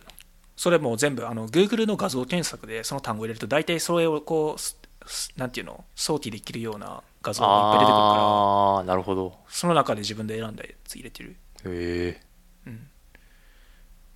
で、まあ、これは最悪紙の単語帳でも頑張ったらできると思うんやけどやっぱこの暗記の一番すごいところは、その自分の覚えてるその書く単語を覚えてる度合いに合わせてそのそのそのカードが出てくる頻度を変えてくれるうんだからそのすごく覚えてるカードは全然出てこなくて本当に年に1回とかうん数年に1回とかしか出てこなくなるし、何回も間違えてる単語はすごく頻繁に出てくるうーんだからそのなんかあの人間の忘却曲線とかをの理論に基づいてて、まあそれでこの効率よく限られた時間で効率よく自分の苦手としているものをの記憶を定着させていくっへえていうのができるようになってて、だからこれまあもう使い始めて結構何年か経つけれどもこれ自分が高校生の時にあったらどれだけ良かったかなっていうああそうねあの高校の時当時は紙の単語帳とか、まあ、カードとかでむちゃくちゃ覚えたけど別にその中でそのよく覚えてる単語とそうじゃない単語とかっていうのはやっぱ手動で管理しないといけなかったから、まうんあ、特にその紙本の単語帳だと、まあ、そういうそもそも分類もほとんど不可能やしデュオとかねそうそうそうそう だから自分はいまだにデュオを使ってるんやけど、うんデュオももう内容を全部この中に入れてデュオの本は使ってない、うーうんんあそういうことかデュオでおピックアップされてる単語を暗記に入れてそうそう覚そうえるみたいなイメージうんうんへえそういうことかいやーあともう一個単語面白いのはるっすねうんた紙の単語帳ってどっちかっていうと英語から日本語を思い出すあの言うっうんていうのにあの特化してしまいがちだやけれどもうんこの暗記っていうのはそのデータ構造がちゃんとできててそのおも、えっと、英語から日本語っていうのと、うん日本語から英語っていうのを同時に作れるようになってる、うんうん一つ一回データ入力するとうんでだからその日本語もしくは例えば写真だけから英語をこう想起させるっうんていうののカードも同時に作れてうんでしかもその2つの単語英語から日本語と日本語から英語っていうのはあのちゃんとデータ上紐付けられてるから英語から日本語のカードをやった直後にその逆が出てきてそのせいで思い出せちゃったっていうことはないようになってるああなるほどね、これでもこれなんかあれやんなデスクトップ版はタダで使えるけどうんアプリが結構するんですよねそう。だからまあすごいな、そもそもそのデスクトップ版が無料っていうところがやっぱりすごい。デスクトップだけでいいならむただで無料で使えるっていうのと、うんうんで実は Android 版は無料でそのおーサードパーティーで作ったものがあるんだけれども iOS 版は、えっと2000円か3000円するのかな3000円ですねうんでも3000円の価値は余裕であるおおしかもこれその月額とか年額じゃなくて買い切りやからーああ1回3000円払えばおそうそうずっそとう使え払えるばずっと使えるんでせやな登録する作業がちょっとめんどくさそうやんなうん、それはねあの何個かないくつかまあそこの対策はあるけどあ、まあ、一番いいのはその有名な単語帳やと共有デッキってその単語帳の組み合わせのデッキってこのアンティで言うんやけど共有デッキって言ってその有名な単語やともうリストが共有されてるからああなるほど、そうそこから入れることもできるし、うんうん、まあ、あとは、えっと、なんか一気にやろうとするとやっぱしんどいから日々分からなかった単語を、まあ、その日の終わりとかその瞬間に入れていく癖をつけるとか、うんうん、あだからやっぱそういうメモをしていく習慣をまずつけないといけないですねそうやねそうやな自分なんかは iPhone のうん辞書のアプリを うんちょっとこの辞書のアプリも俺すごく好きで4種目の神器に加えたいけど、ちょっとそれは長くないから 四種目の神器やるんだけど名前だけ教そうえてすごよく名前だあけのえもあの物書き堂っていう日本の会社の、うんえっと辞書アプリがあって、えそれはその辞書アプリっていうあ中で中で自分で他のそうなんていうのコンテンツとして各辞書をーうん変えるであー自分はそのウィズダム英和辞典とかを買ってるんやけど、あとオックスフォードの英英辞典かなうんそうでその一つのアプリの中で複数の辞書をこう入れられるようになってうーて、んで例えばその辞書を横断検索したりとか同じ単語で各辞書で違いを見れたりとかなるほどねまあ、そういうのもできてでそれで調べると勝手に履歴に残るからおー定期的にその履歴見てで新しく調べてた単語をそのああなるほどね暗記履に登録したりとか履歴を登録していくみたいなうんそう調べたってことは分かんなかったってことだからみたいなそうそうそうなるほどいやー単語やっぱいるっすよねベースのねなんか一番ないがしろにしちゃうんですけどねなんか結局単語や単な語って一番この語学を伸ばすにあたって一番コスパのいい勉強うん方法やとは思うある程度の単語力をつけるのはやっぱり完全に時間さえかければできるしうんうん、それだけ、まあ、すかなりの部分はえ英語の学習自体が結構効率よくなるから、うんうん、早く文章を読めるようになるとか、なるほどねうん、やるかいや一番避けてるんですよねここ英語の勉強で多分僕一番コスパいいところやからややっとくとなんかいいと思うそう1個でいいそのそのニュアンスをこう別の単語で何とか言うっていう訓練をさうんこうしこたまややってきたからさそのうんなるべく覚えないでいいようにみたいなだから今ここでこうあ覚えていくのがほんま大変やなって毎日思いながらでも英語の文章とか読んでるとやっぱ出てく分かんないの出てきてうわ俺これまた調べてるわみたいなしょっちゅうあるからやっぱこうそういう意味で言うとこれは有用なんでしょうねうんもう一個まあ、結局知らないことは言えないしねうんうんそうね、で2つ目は何ですか次2種目の神器これはエルサスピークっていうこれは発音の訓練のアプリでうんこれは iPhone のアプリかなで、えっと、無料でも使えるけど全部やろうと思うと多分年間23000円ぐらい払わないといけなかった気がすなる、るほどうん、でこれはどういうアプリかっていうと、うんその自分の発音を人工知能で採点してその発音のクレトレーニングできるなんかすごいな文章とか単語を、うんえっとが表示されてでそれ自分がそのマイクにその読み上げたらどこがおかしかったっていうのを教えてくれて、まあ、正しい発音を身につける助けになるっていうアプリで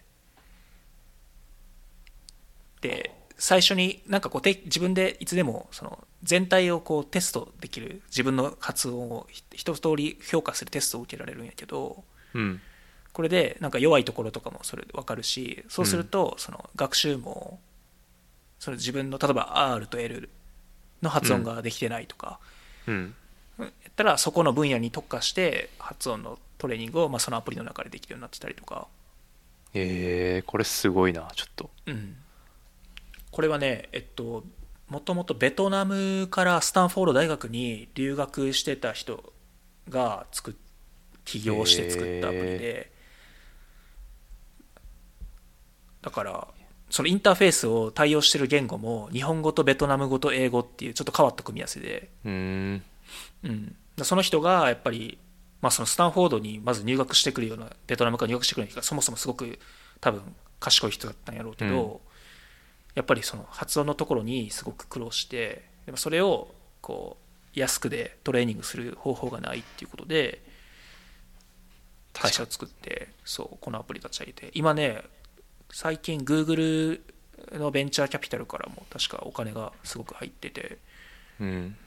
うん、もう結構昔からあるサービスやねんけどえうんー、いやーこれすごいなちょっうん、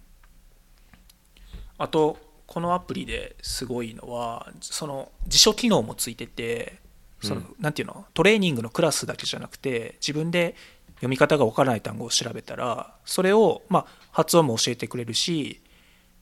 その自分が発音してみてそれとのギャップとかも見てくれるしとおーあとその単語をネイティブの人が喋ってる YouTube のシーンのもういくつかこう上げてくれてえー、あ結構その辞辞書としても発音辞書としても面白い、すごいなうんテクノロジーの塊みたいな、でもこれはだって今までねそそれこそ英会話教室行ってみたいなところだと思うけどもっと機械的にこうすごいあれコンサバな判断をしてくれるっていうかコンサバじゃそなういそうそうそうそうあの遠慮がないっていうかいや、ん違うよみたいな感じでしょ普通にそう人工知能で判断するってことは結構心折れそうになるよ何回も話したところをそうやろ言だわ かられえてそう英会話とかさその日本だとその向こうもこう汲み取ってくれるしさうん日本人の英語聞きまくってるからさこううん聞き慣れてるわけやんかそのうん下手くそな発音をだから別にその、別にそこをさことさらこういやここここってあんま言わない気がするんですよね発音とか、うんうんもっと手前の部分の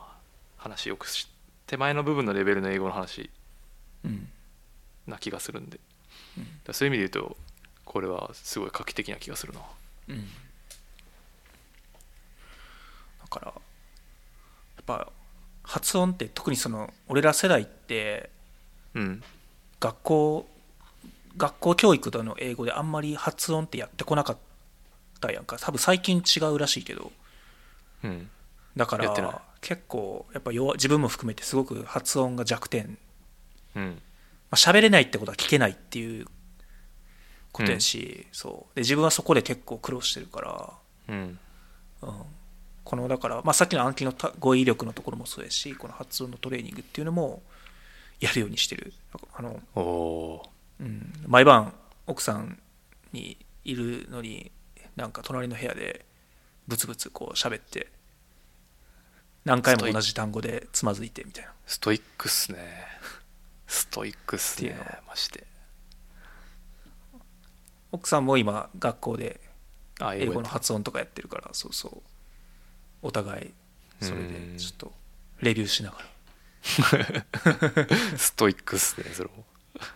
やでも別になんか一つの授業クラス1単元なんか5分もかからへんなんか2分とかでできるからあじゃあ隙間時間できそうみたいなできるできるただまあ声出さないといけないから電車とかではできないけどそうねちょっと、うん頭いかれてる人もあれちゃうからねそうそうこれが2つ目ですねうんで3つ目は何ですかこうグラマ1つリー目はグラマグラマリーっていうのはこれはこのエルサが人工知能で発音を見てくれるやつやけどこれグラマリーは人工知能で、えっと、文法っていうか書いてる英語の添削をしてくれる、わあこれすごいなうんこれではこれどういうふうになってるかっていうとそのブラウザの拡張機能であったりとかあとうん単純に、まあ、コンデスクトップ用のテキストエディターになってたりとかあと iPhone のキーボードにもこのグラマリーキーボードっていうのがないけどうんそれでこう自分の入力してる英語を見て間違ってるところを全部指摘してくれるうーんでこれ無料でも基本的なし間違いの指摘は全部やってくれるから全然無料で使い始めれるああこういうビビジュアルねなるほどねはあ、はあはあああのそうスクリーンショット共有したやつはこれは毎週送ってきてくれるその自分が1週間どんなことをやどんなミスをしたかとかどれだけ単語を使ったかっていう統計でうん実普段はその書いてる例えば入力フォームとかに間違ってたら赤でここ間違っこういうふうに間違ってるとかを全部こう指摘してくれるすごいなこれいいっすねからうんこれただね会社で使うってなるとその一応外部にフォームに入力してる内容が流れることになるからちょっとそこは気をつけないといけないけどプライベートのやつって別にいいんでしょでもそうそうプライベートなら全然大丈夫あ自分がこのここのグラマリーっていう会社を信用するならねああそうね、うん上げてもいいってことねそのテキストデータをってことでしょそうそうそうへえけど結構この統計これもしく自分はプレミアムプランに入ってて年年間いくらかな、これしょっちゅう安売りしてるからいつも安くなったタイミングで年間プランに入るんやけどうん年間多分4000円か5000円ぐらいで入れたかなうんうんうんでやるとよりこう深いレベルの指摘も例えばなんかこういうコンテキストではこういう単語を使った方があのエレガントですよとかこの単語何回も使いすぎてるから他の言い回しでうわこーこはこういう厳しいですかとか 厳しいそうそういうのは厳しプいなレミアムだけ教えてくれるで多分この統計情報もプレミアムだけあちょっとわちょっとわからないけどでも、基本的なスペル間違ってるとか文法間違ってるとかはあの無料でも教えてくれるあうーんんそういうことか今だからこれグラマリー・ライティング・ストリークって書いてるけど73週間連続で使ったってなってるから、もう2年近い使い始めてるから、すごいなそうストイックやな いやこれはストイックじゃなくて1日1回でも英語を書く機会があれば勝手にこうなるからあそうか今じゃあそうそ向うこう行ってから別になんかなんか努力してるわけじゃないよ、そうですねうん、ただ入れて使ってるだけでいやでもそうこれでこのこのレレポートで面白いのは自分が何何種類のボキャブラリーを1週間のうちに使ったかとかーうんえ思ったより少ないなってなんか辞書使いながら時々辞書引きながらでもこう書いてるか書き書きの英語でこれぐらいでってことは多分喋ってる時はもっと少ないなとか、うんうん例えば今このスクショで共有したやつだと1週間で4200ユニークワードうんだけどなんか俺、よんうん、なんか個人的にはもっと使ってると思ってたのになって だからもうそうそうそうああ実はだから少ないいやー多分絶対なんか手癖にこうなりがちじゃないですか別にうんか書くにしたって何するにしたってうんそれはすごいこう事実を突きつけてくるっていう意味ではいいですよねそうそうそうそうそのあとなんとなく頑張ってると思ってこれ見ても分かるけど、自分は書いてる英語の量と比較してあの正確性がすごく低いうん例えば語彙力とかああ確かにあと書いてる単語の量で言うとグユーザーの99%とか98%の人より上だから上位1%か2%に入ってるっていううん統計やけれども、うん自分が書いてる英語の正確さは、えっと、54%の人しか買ってないだから半分ぐら46い上位46%、ま、約うん真ん中、そうで今もう一個共有したけどこのどういうミスをよくしてるかっていうのもこうやって統計的に教えてくれるえー、すごいなうん、だあ自分の場合1位がミッシングアーチクルだから「あ」とか「ザ」とかを忘れてるうんとかコンマを忘れてる副詞でこうはじめあの副詞じゃないかなんて言ったらいいんだろう前前置詞じゃないなちょっと日本語でなんて言うか忘れたけどうん最初に最初にはじ例えばなんだろう「however」とかで始まった後に接続詞コンマを書き忘れてる、うんうん、そうか、接続詞か。うん、えー、あそういう意味かアラートそういうことねなるほどね、うんだから違うよっていうアラートがそうそうそうそうそう。で、この傾向は、自分はいつもいつも変わってないから、ここがやっぱり一番できてない。うーうんん。まあそうやな2年ぐらい使ってうん2年じゃない1年半か使って、うんそうだったらそうですよねっていう、えー、いやーすごいなテクノロジーの発発展すごいなだからこういうのを自分が学生時代にあったらもっと良かったのになと思うけど、なんまかあこのまあツールがそれはしょうがないから。あるってことにリーチするの難しそうな気がするうん。どうなるね、今の高校生とか大学生ってこういうのを情報交換、いやまあでも知ってる人はもちろん知ってるやろうけど、うんどれぐらいの人が使ってんのかね。どうなるのうん。まだデュオ読んでんじゃんみんなかな。まあ、デュオ自体はすごくいい単語帳 で、うんでも、だから、あの、昔、ウェブ進化論のあの本のとあったけど、その、死の高速道路というか、まあ、インターネットの発達で、こう、何かを習得するためのうん期間がすごく短くなってる。うんうん、昔と比べてっていうのがあったけど、まあ、さらにこういうなんか人工知能を活用したツールとかスマートフォンのまあ普及でそういうのがさらにこう加速するは加速してて、まあ、例えば高校生の時にこういうツールが使える人は自分たちの高校生の時よりはるかに効率よく英語の学習ができるはずでそうねそうだからもうほんまにますますその若い人ほど優秀なのは当たり前になっていくからもうもうなってるんやけどうん我々の世代は必死こかないとお荷物になってしまうから辛い世の中ですね本当に恐ろしい話やなと思って、辛い世の中ですねうん、いやいやこの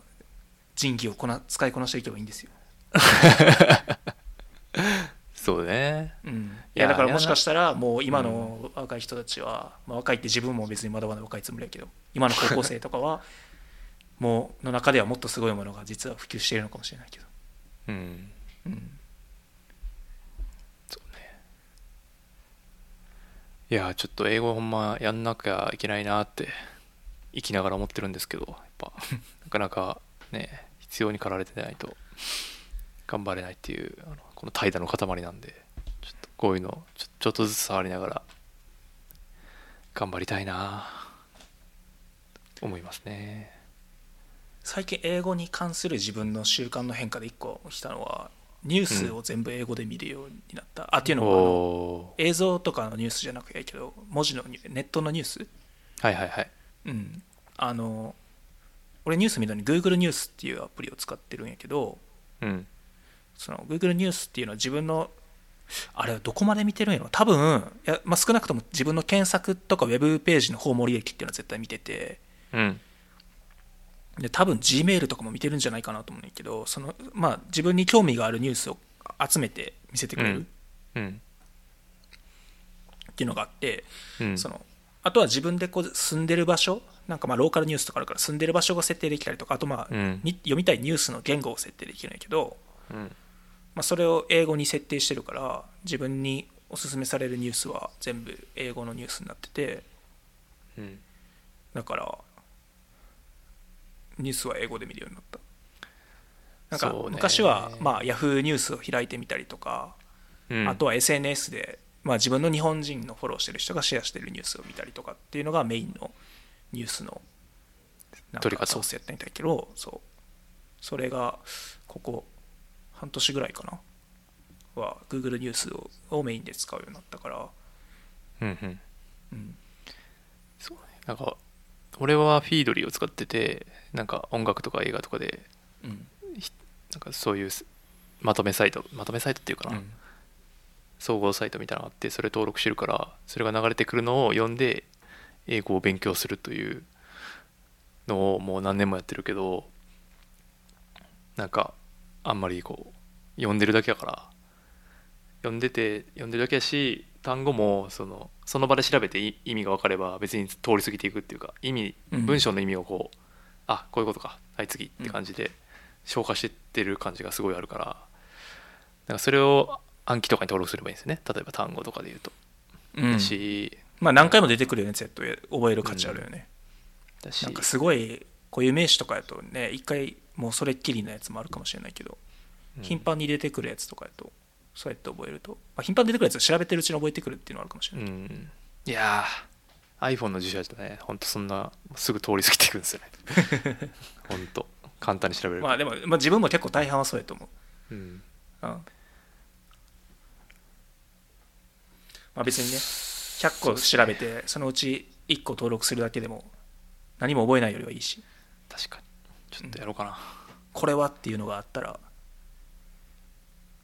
入れとくといいっすねうんそんなとこっすかね英語はそうやね3種の神器の紹 介いやこれ4はか種な目りの辞書アプリはまた別の次、うん別の機会で。すごい有用やった気がする建設的ありがとうございます。あとはこれいきますかこの Why I don't want to live in Japan この話はあこれなこのブログ見たいやこの記事はねまだ読めてないですまあでもなんかこういうのたまに見かけるっすよねあのそうそう。まあ、これどういうき、なんか、これ、自分も今日見たのかな、うんなんか日本のことがすごい好きで、なアメリカの人うんが、えっと、日本で住んでみたけど、えっと、日本の文化は好きやけれども、うんやっぱりちょっと自分には合わないところがたくさんあったから、えっと、うんまあ、もう日本には住みたくないですと。うんただ別に日本をディスりたいというか、自分は個人的にこもったから、あの日本は好きだけれども、住みたいとは思わないですっていうことで、まあ、うん記事にしていて、はいはいで、まあ、別にこれなんかいろんな理由があって、うんえっと、まあ、その性差が激しい、まあ、先進国の中でもやっぱり一番男女の格差が激しい国とも言われ、まあ、それは統計的に言われている話。うんとかあとまあワークカルチャーはいブラックブラック企業だったりとうんか、まあやっぱ平均的にすごく働く労働時間が長い、、低賃金でみたいうなんそうそうそうとかスロー中チェンジ、うんうん、変化を起こしにくいうんことであったりとか、まあ、あと生産性が低いとかうん いろいろ言われてるけど、そうそうまあでもなんやろうねなんかいや日本にああとそういじめの話いじめと自殺うんの話は結構この人じなんか割とこう長い文章を使って書いてるけどメンタルヘルスとかも含めて、別にこの辺のことって日本だけではないけどうん比較的日本で起こりやすい問題だから別にこの人も自,、まあ、自分が今日これ話題になりたのもなんかそのこの辺で日本がダメとか言いたいわけではなくてうんなんかやっぱり、まあ、すこの日本のカルチャーでがすごくやっぱり、まあ、自分がまあアメリカに住んでても思うけどその日本のカルチャーの人気っていうのはやっぱりどんどん上がっててうんで例えば旅行先としての日本もすごく、まあ、今インバウンドの観光客の人もすごい増えてるっていうのもあるしやっぱり注目増してる、うんけどそまあ、そういうのもあって日本に住みたいって働いてみたいっていう人も増えてきたけど、うんまあ、そういう人の目から見た時にちょっとその異常に映るうんことっていうのがこういうなんかこの英語の世界でもまあなんか昔よりもこう注目されるようになってきたような流れはあるのかなと思って。そうねうん、だから、まあ、それぞれその、まあ、日本が他の国よりもいいところもあるし別にこの辺ここに上がった内容が日本がワーストであるっていうわけではないけど、まあ、少なくともほその、まあ、この人はアメリカ人やけどアメリカ人から見た時に、うんこの辺が自分に合わないと思ったところはあるっていうのはあったから、まあ、これからこう日本少子化で結局はそのあ海外からやっぱり人入れないとね人を入れてないとまあやっていけないんやけども、まあ、その中でこういう、まあ、あとはまあ近いところやとさラグビーとか、うんえーラグビーのワールドカップとかオリンピックもあったりとかうんそうっていうのもあって、まあ、海外の人の目に触れる触れることもどんどん増えていくからうんうんそういなんやかーこういうのを自分たちが見て確かになんていうんだろうねなんか、まあ、自分たちも直し直していけるところはやっぱり直していきたいし、うんうん、うん特にやっぱりその、まあ、海外から来た人に対してのコミュニケーションの仕方とかもやっぱりこう気づかされるところもあるやろうし、うんうん、そうっすね何なんですかねもうろくでもないなってもう毎日思いますけどね最 近本当にめんなんかもうでもこう日々が流れていくみたいな感じはすごいあれですねまあ、これもなんていうんやろ別にさそのこういう傾向があるっていうだけであってなんか全ての組織とか全ての人がこうっていうわけではないからうんまあそういう文化が比較的薄い環境になんか身を置くとかさ、まあ、そういうことをできるよね。そうですねうん、それができればいいですけどねあとはまあそういうなんやろね自分がこういう文化に染まってしまわないようにするとかいやー別にどこに難しいですよいようねがそそれもさ気をつけないないとやっぱりなりがちいやなるよやんそうそうそうなってるから今別にそういういや変やなって思ってることもいや我慢しせえやみたいな 人がいたりとかするのはそういうことなわけであって、うんなんていうんかなそうそうその権力側というか 何体制側のポジショントークするやつ多すぎていやそんなんおかしいやろみたいなまた会社だったりとか、まあ、政治だったら権力その与党側とか、まあ、明らかにおかしいなって思ってる思うやんかその今書いてくれてるハイヒールのこととか、うんうんとまあ、金かのあの電気の件とかさうんあの辺とかって普通にもう明らかに見ていや変やんって、まあ、感覚的まあ僕は少なくとも感覚的にあるけどそうじゃなくていやその自分たちはその大勢がそのそういうそっち側というかそれを決める側ではなくてそれに従わされる側の人が多いわけよねうんなのにその従わせる側の理論を従う側が言うっていうなんていうかなその気持ち悪さうんなんでその自分のが生きにくい方向にこうなんていうかな自主規制じゃないけどそっち側に寄せていくのかが毎毎回見るたびにこうがっかりする気持ちになるんですよね、だから住みたくないなって思いますね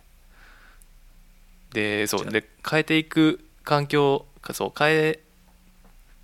変えていかなければならないと思うが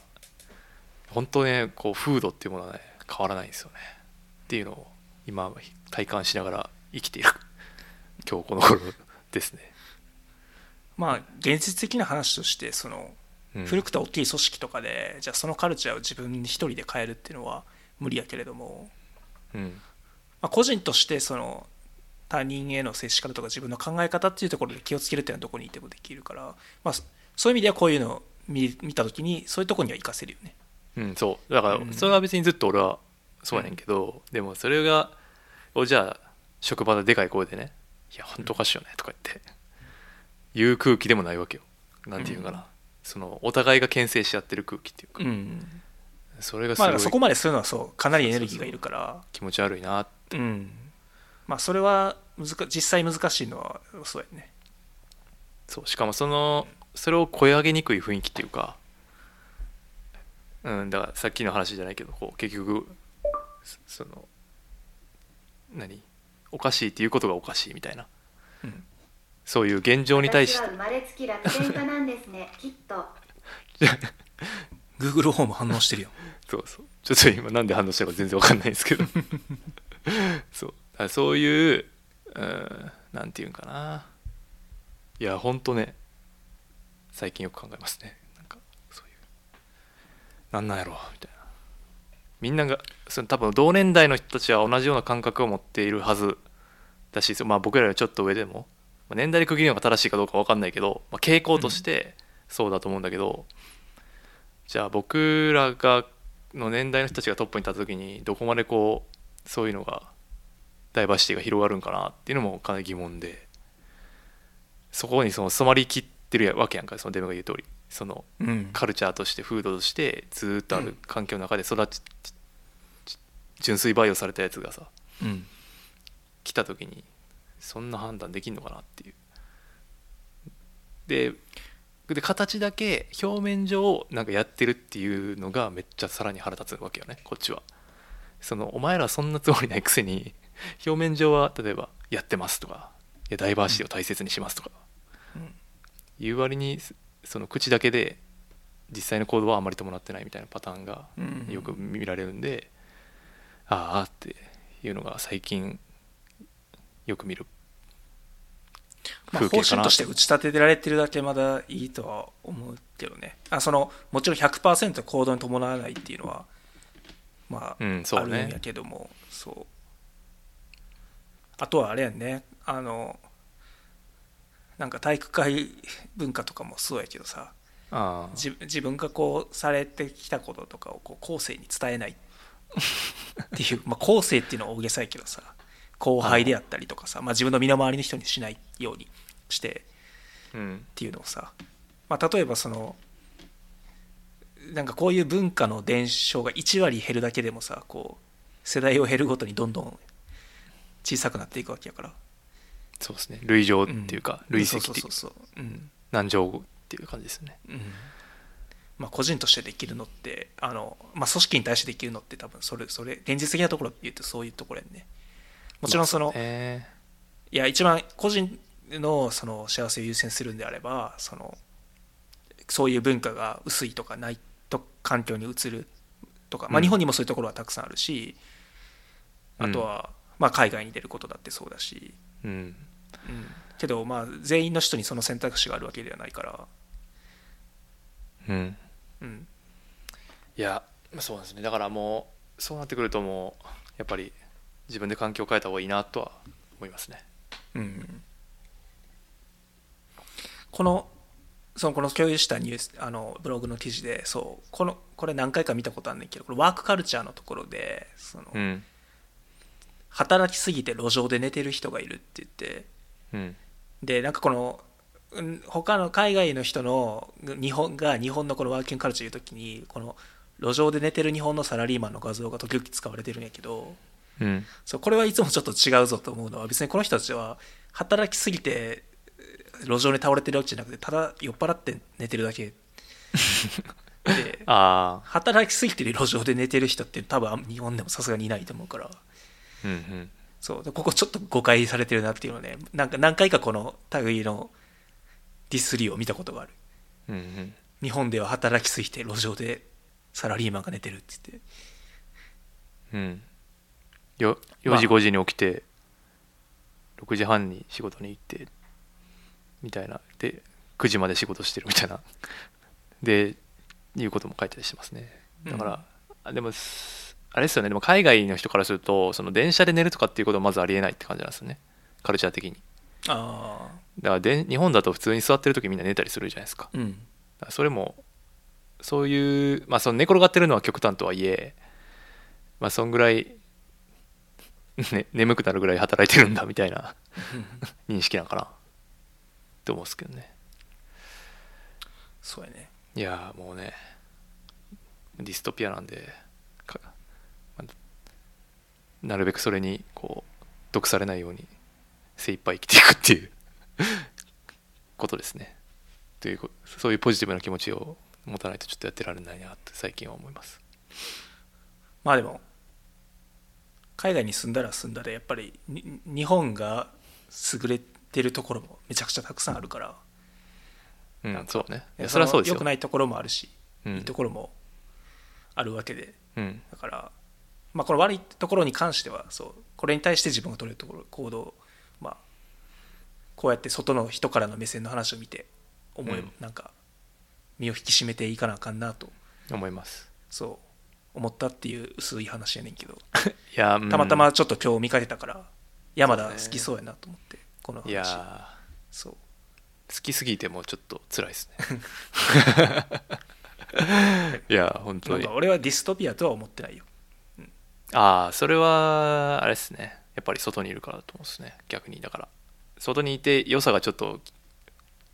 ああ良いなって思う部分が多分外から見るとあるんだと思うんですけど、内側にいるとああっていう時がやっぱり多いかな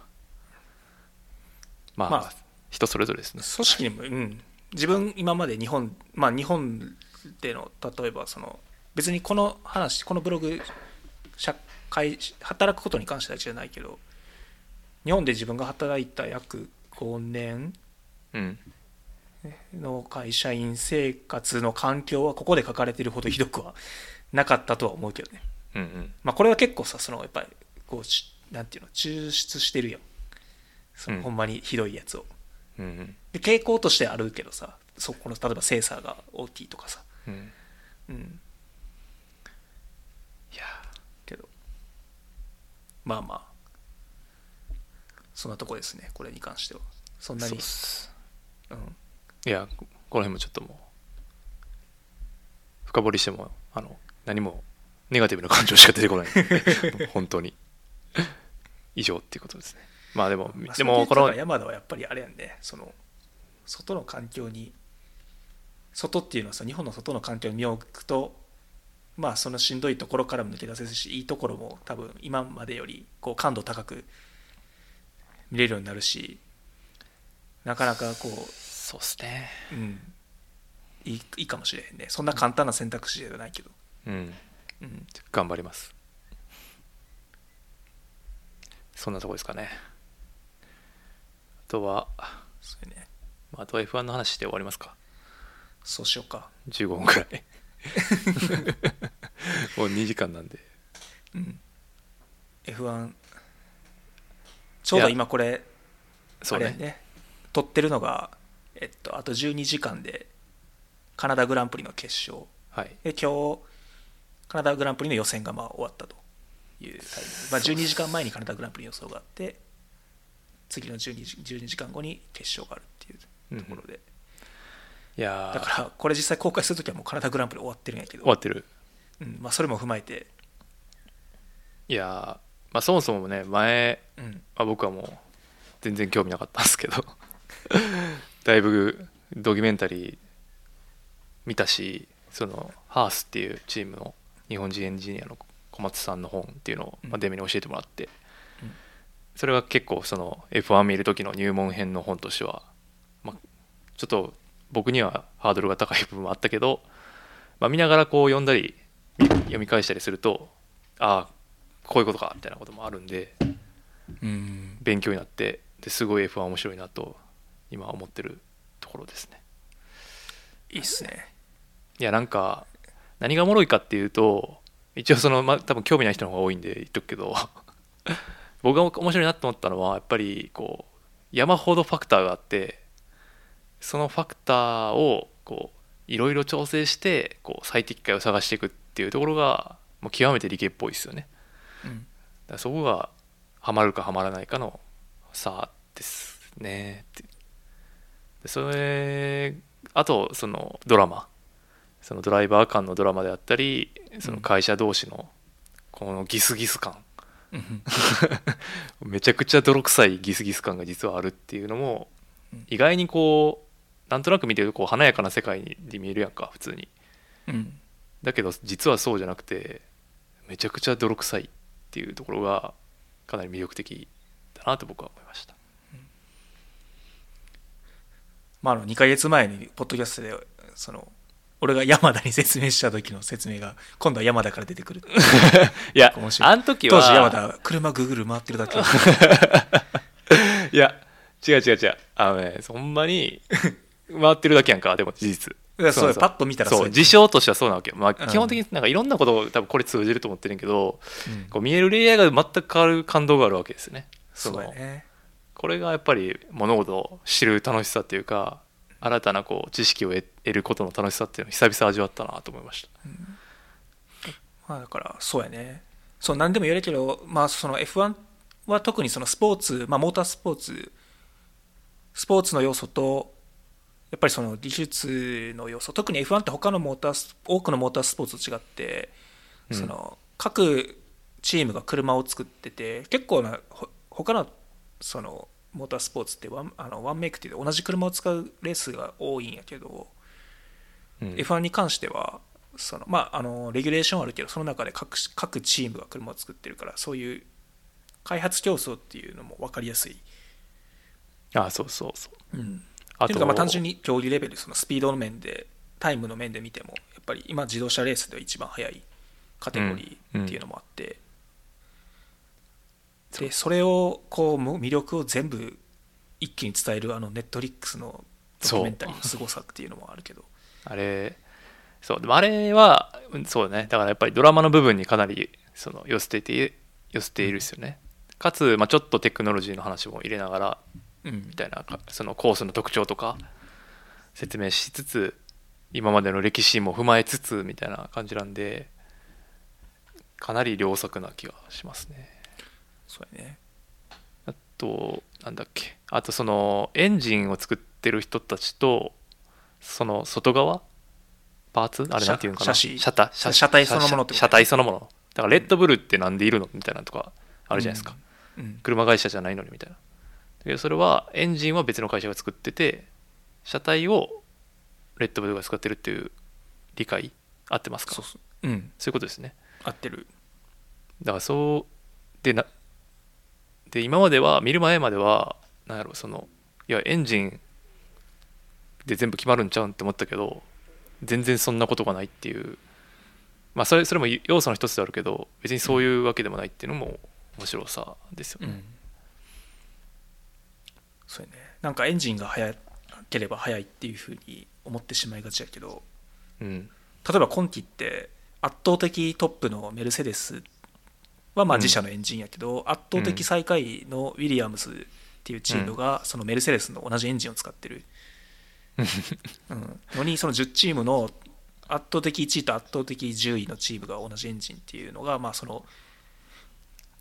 それだけで全然決まらないっていうのをよく表してるよねうんそうね、すごい今回のカナダグランプリでいうとちょっとそのパワーユニットエンジンの影響が大きい高速サーキットうん、やからちょっと今までとは違う、まあ、特に予選もフェラーリのベッテルがい約1年ぶりに1位を取ってよかったですねうん、フェラーリってなんかこ、まあ、今年、まあ、いついついつも結構その傾向あるけどフェラーリはやっぱり純粋にエンジンパワーでいうとメルセデスよりもいいたあの部があるっていうふうに言われてるからちょっとそれがだから出た形なのかなと、うんうん、うん、高速サーキットっていうのは直線コースが多いやつって感じ、うん、直線が多いもしくは高速コーナーが多い、高速コーナーっていうのはなだらかなカーブでそこううそうそうスピード出しながら曲がれる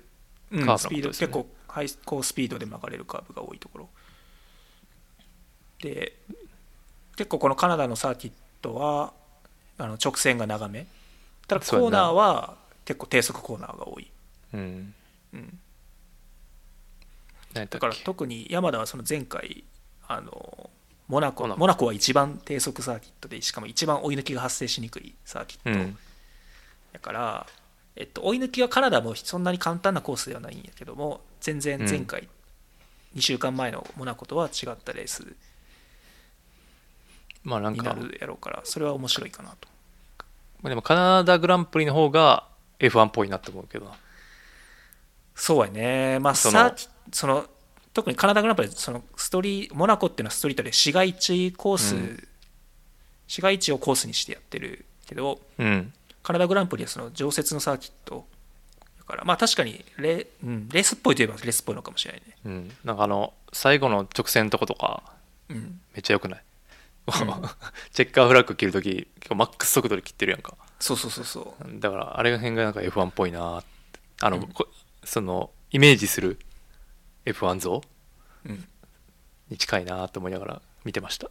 そうやねで今回はそのささっきちらっとチャットをしてる時に言ったけどその、うんちょうどあのこ直線区間っていうのは DRS って言ってその、うん追い抜きをよりお発生させるためのうんそのルールがルールとシステム車体のシステムがあって、えっと、車がある車の1秒以内後ろをさ走ってる時にそのコース内の定められた区間で DRS っていうシステムを作動させてさせさせていいことになっていてうでんその DRS っていうのを作動してる間は空気抵抗があの落ちて直線でまあその最高速が上がるうんうん、だからで今回のカナダの DRS っていうのは2つあってそのうちの1つがさっき今山田が言ってたそのちょうどそのスタートラインとこ最後の直線チェックやから結構そこでの追い抜きっていうのは今回見れるんじゃないかなそこの前の最終コーナーがすごく難しいコーナーで、うーんあの結構攻めすぎて外側の壁にタイヤぶつける選手あの選手がい予選とかフリー走行でも何人かいたいけたどねそうそうあそこでそのギリギリを攻めてからのその DRS で追い抜き試みるっていうのが見れるかもしれない、なるほど、うんまあ、フェルスタッペンとかうん、がそれ可能性あでもあれなんか厳しいんですかねフェルスタッペンエンジン的にやっぱホンダは厳しいんですかカナダだとホンダはうんちょっと今までのコースから見ると結構今回ホンダのチームの、うん、ホンダのエンジンはあんまりうまく機能してないあああれもダメだった、うんトロロッソもダメだったもんねああんま良くなかったんじゃなかったっけそう前回のモナコはやっぱりあんまりエンジンパワーの差が出にくいサーキットでその時はホンダのエンジンを積んで積んでる4台の車が全員10位以内にそうやんな入ってたけど今回予選で言うと,、えーっとまあ、フェルスタッペンはちょっと不運があって本来は10位以内に入れたけど入れなか ったけどもあとだからあとはガスリー1台あと1台しかだから10位4台中1台しか結局10位以内に入れなかったので結構はっきり出ちゃった難しい、うん難しそうやなっていうのはあるかな。意外にルノーよ良いみたいなのもびっそうくりしたけ突どいそう突然そのルノーが良くなって今回ルノー勢の4台のマシンがすごく速くてルノーってその前回、えっとまあ、そもそもルノー今シーズン前半パワーユニットの信頼性に問題があって、うん結構火吹いてリタイアしてるとかうん序盤であって、うんでその後、えっとその信頼性の問題を解決するまであえて出力を落として使ってたらしくてエンジンの。うんうんでそれが前回のモナコでその、まあ、信頼性の問題を解決した新しいエンジンに変わっていてでモナコではその、まあ、対してそのエンジンパワーが重要なサーキットではなかったからあんまり分かってなかったんだけど今回カナダでそのエンジンフル活用して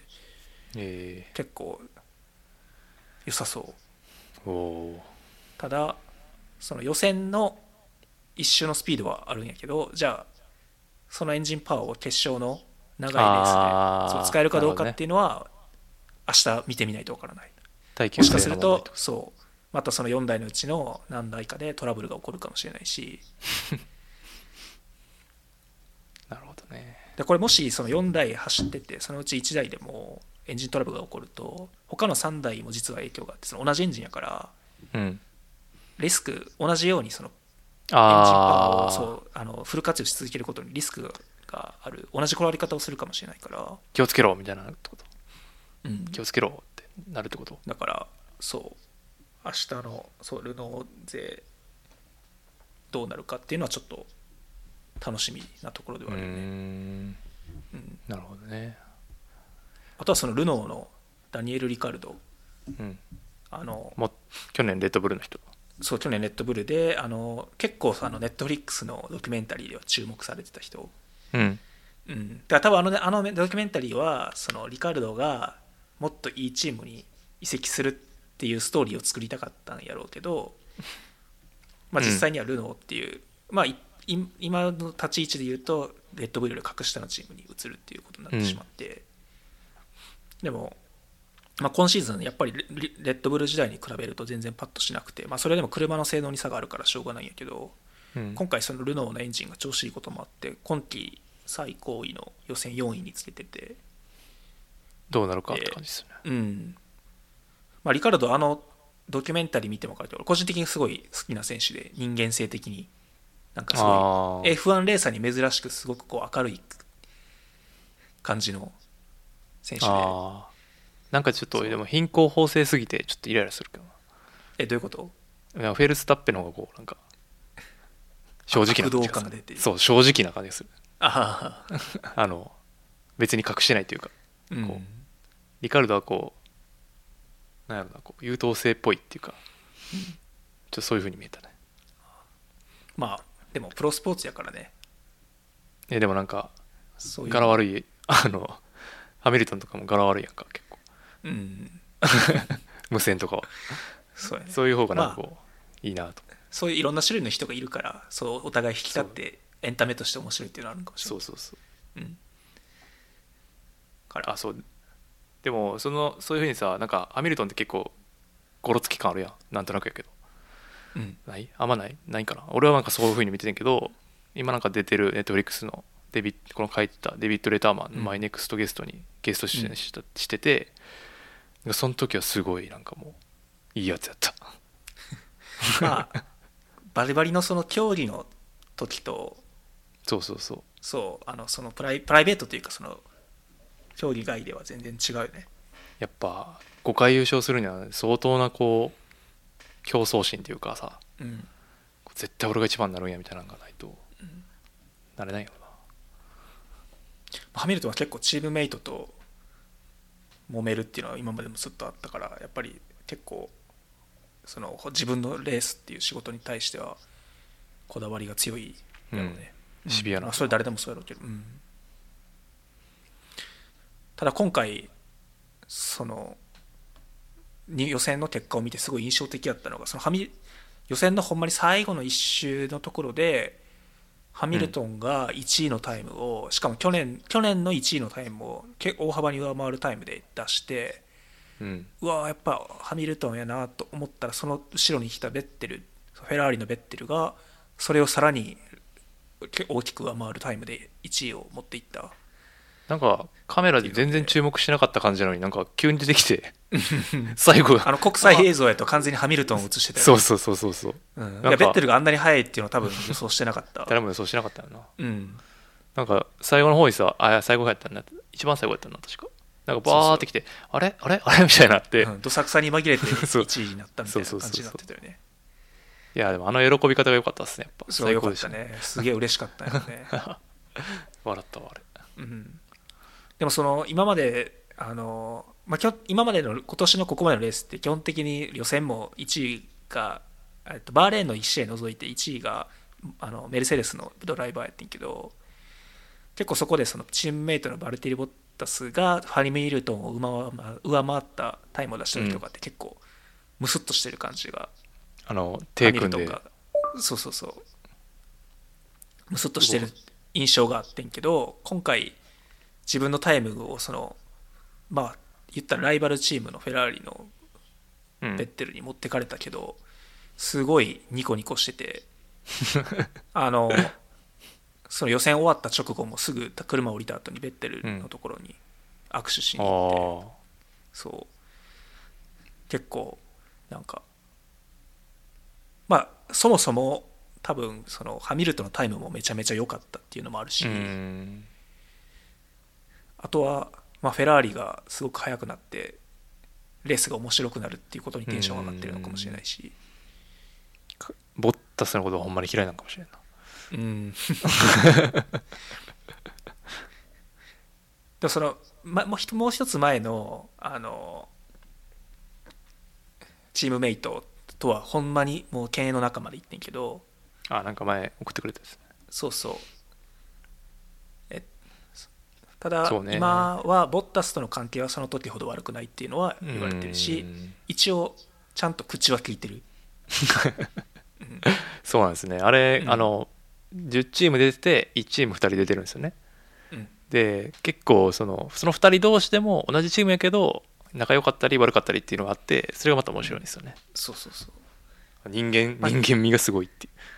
まあ、基本的にめちゃめちゃ仲のいいチームメイトってのはあんまりないけどね、不う、安。うん、いやでもこうまあお互いライバルで、まあ、お互いチームメイトでっていうこのドライな線引きできる人とうん、いやマジでほんま嫌だこいつほんま嫌だわみたいなそうそうそう。人に分かれるからさうん、それも見てて面白いしでそれが移籍してね今回リカルドが出ていってとかで代わりに入ってきたそうそう若いガスリーがまあかなり良くてとかさなんかその辺のやっぱ人間関係が来年もまとめてちゃんとまとめてくれないとこのあれこの間のあのこモナコのルクレールの件とかさ、まうあ、んドキュメンタリー、格好のドキュメンタリーの材料やんそうやね。だからでで思ったのがこのデビッド・レターマンにハミルトンゲストで来ててで2019年の初走うんもの時にこのうんレターマンが行っててうだんからカメラ入ってたからもしかすると、まあ、デメ前なんかニュースで送ってくれてたけどうんメルセデスとフェラーリも次のドキュメンタリーには入ってるかもしれないなっていうのを思ったりしたですね。このデイビッド・レターマンっていうのは、そのネットフリックスの番組の人、この人もネットフリックスの、番組そう番組の人この人のネットフリックスの番組、そうこれ、それがね、続報がないよね。その一応説明すると、去年の、2000今、ネットフリックスで配信されてるのは2018年、去年のシーズンを、まあ、特集したものやけど、うんそのトップ2チームのフェラーリとメルセデスは取材拒否をしてて、うん残りのち7チあ9 8チームうんにしかまあ焦点を当ててないうんやねんけど今年はこのメルセデスとかフェラーリも取材を受け入れるんじゃないかっていう噂が一時期あった、うんまあ多分まだ決まってないのかもしれないけどそうでも一方でこうレースを見始めて思ったけど、うんもう1位とか2位とかさそのフェラーリとかメルセデスはさもうじ情報がさ、山ほど出てくるやんこう1位とか2位とかやから大体、だんうんけどこの下の方の人たちの事情っていうのはさあんま出てこないからうんむしろまああのバランスで正解やったんかなって最近思そいうね始めたまあ、どれぐらい意図してやったかわからないけどそ,、そうの、ん、そうそうそう今の結果ドキュ的メンタリーにはトップ2チームがないからこそそのう中んそう断の苦しさみたいなのそがうそうフそうそうそうォーカスあ当たっとてて面白かったよ最下位の最下位の地獄とかさうんあとそうそうその辺のだからそっちの方がバランスとしてはよ良かったのかなと今思ったりするうん見るようになってからはどうなのかねまあ期待ですねただまだ多分来年のだからシーズン前ぐらいまで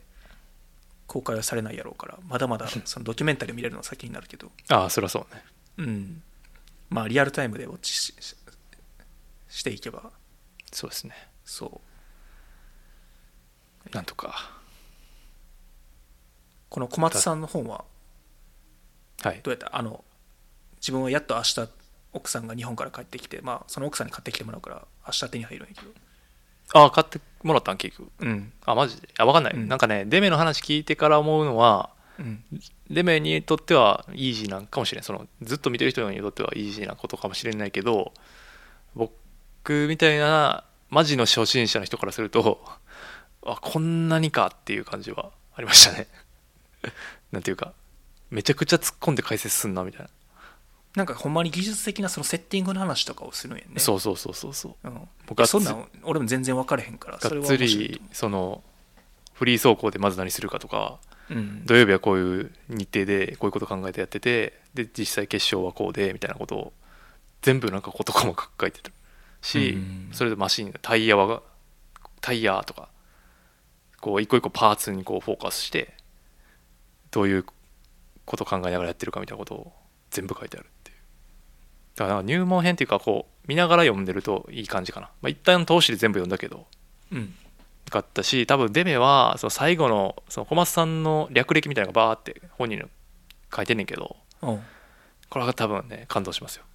言言わないけどいやめちゃくちゃ良かったあれはあれはなんえかなんか何を思ってこのそのキャリアを歩んだかみたいな感じそううんとかこの人のキャリアは全てこう F1 のためにっていうかおおなんかやっぱ夢追い人というか夢人というか すごいなと思ったやっぱなんかそう好きなことを仕事にするためにどのぐらいエネルギー割くかっていうこのガッツー、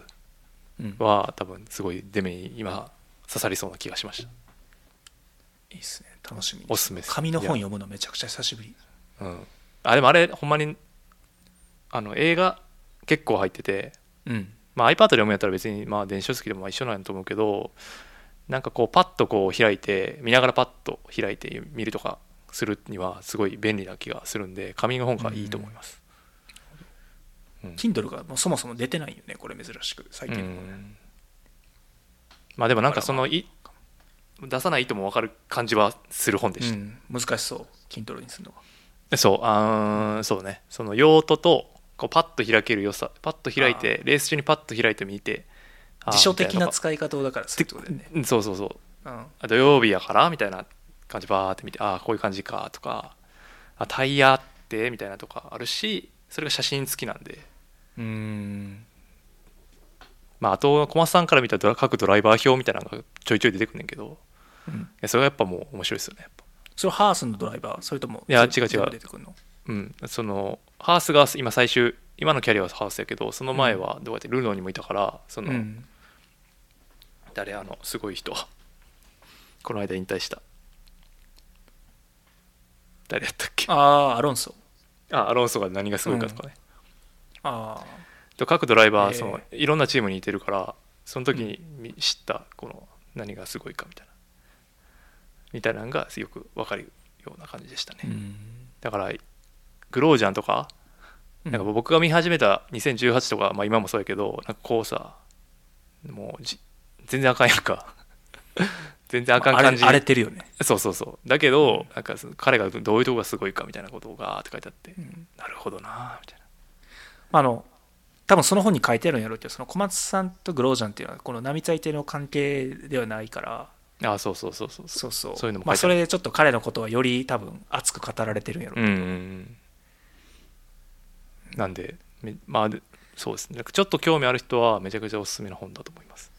えー楽しみにしてます、はいまあこのハースは小松さんがいるから応援してるんやけど、うんちょっと今日のマグヌッセンの予選決やらかしてひどすぎたまあでもあれいやあるあるでしょ別にあるあるやけいやそのそういうことは起こってしまうんやけどもまあまずそのマグヌッセンが壁にぶつか一回ぶつかった後にうんそれでもアクセル踏み続けてより事故が大きくなってるっていうあそうなんやのが一つとあれで、まあ、あのこの時点でマグヌッセン10位でその予選 Q2 かあー Q3 出場は決まってた決まいや決まってはない後ろのせもちろん後ろにの車に抜かれ後ろの車の方がいいタイム出してたら抜かれるからだうんからそれによって自分の10位をまあ守る守れたという考えはできるかもしれないけど、まあ、実際できよ Q3 走れてないから全然意味ないんやけどね別にもうあれわざとやったことじゃないからう。んっていうのとそのチームメイトのグロージャンはその時まだその10位以下にいてうんうん頑張ってその,、まあ、その最後の1周をで10位以内のタイムを出そうとしてたのに邪魔すそのるチームチームメイトにも迷惑かかってるっていうなんか結構あの F- NG ワード使って悪口言ってたよねそうそう放送禁止用語そう珍しい珍しいピよねなんーってか入ってたねあんなあんま怒ってるイメージあんまないからな、いやまあグロージャンは結構まあ言う時は言うけどうん、いけどやなんかもっと悲しんでるイメージチームメイトがある一番怒ってたねあのフェルスタッペンもだからそれのせいで Q3 進出できなかったけどああそうねフェルスタッペンは結構落ち着いててああ残念やったなみたいな感じで言ったけどチームメイトのグロージャンはブチ切れしてたなんでまあ今日決勝どうなるか楽しみですねそうやねリアルタイムで見れいるやちょっとそれは厳しいですねあてかあれか日本のすごいもう早朝2時半とかさですねああちょっと厳しいねはいまあ全6とかダゾーンは普通にフルで見れる後から見れるしねうん、全然 OK です俺は完全にじ朝10日曜日の朝11時っていう最高のタイミングで見るからああそっかカナダやもんなそうそういやちょっとねこれ見に行こうか悩んでて今その奥さあん日本に行ってるしなるほどねけどちょっと月曜日会社休まないといけなそうやな移動時間の関係確でかに日和ってしまったけど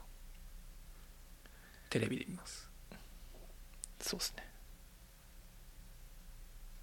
そんなとこですかね今日はこんな感じだねうん大体大体話したねうんじゃあまた次はまあ僕なるべく毎週できたらいいと思ってるんで 頑張りますまた出てくださいよ了解ですまたちょっとネタ用意しとくわろしくお願いしますはいありがとうもごうざいま F1, F1 ポッドキャストにしてもいいかもしれない俺俺らの回だってす F1 ポッドキャストはね多分ダメです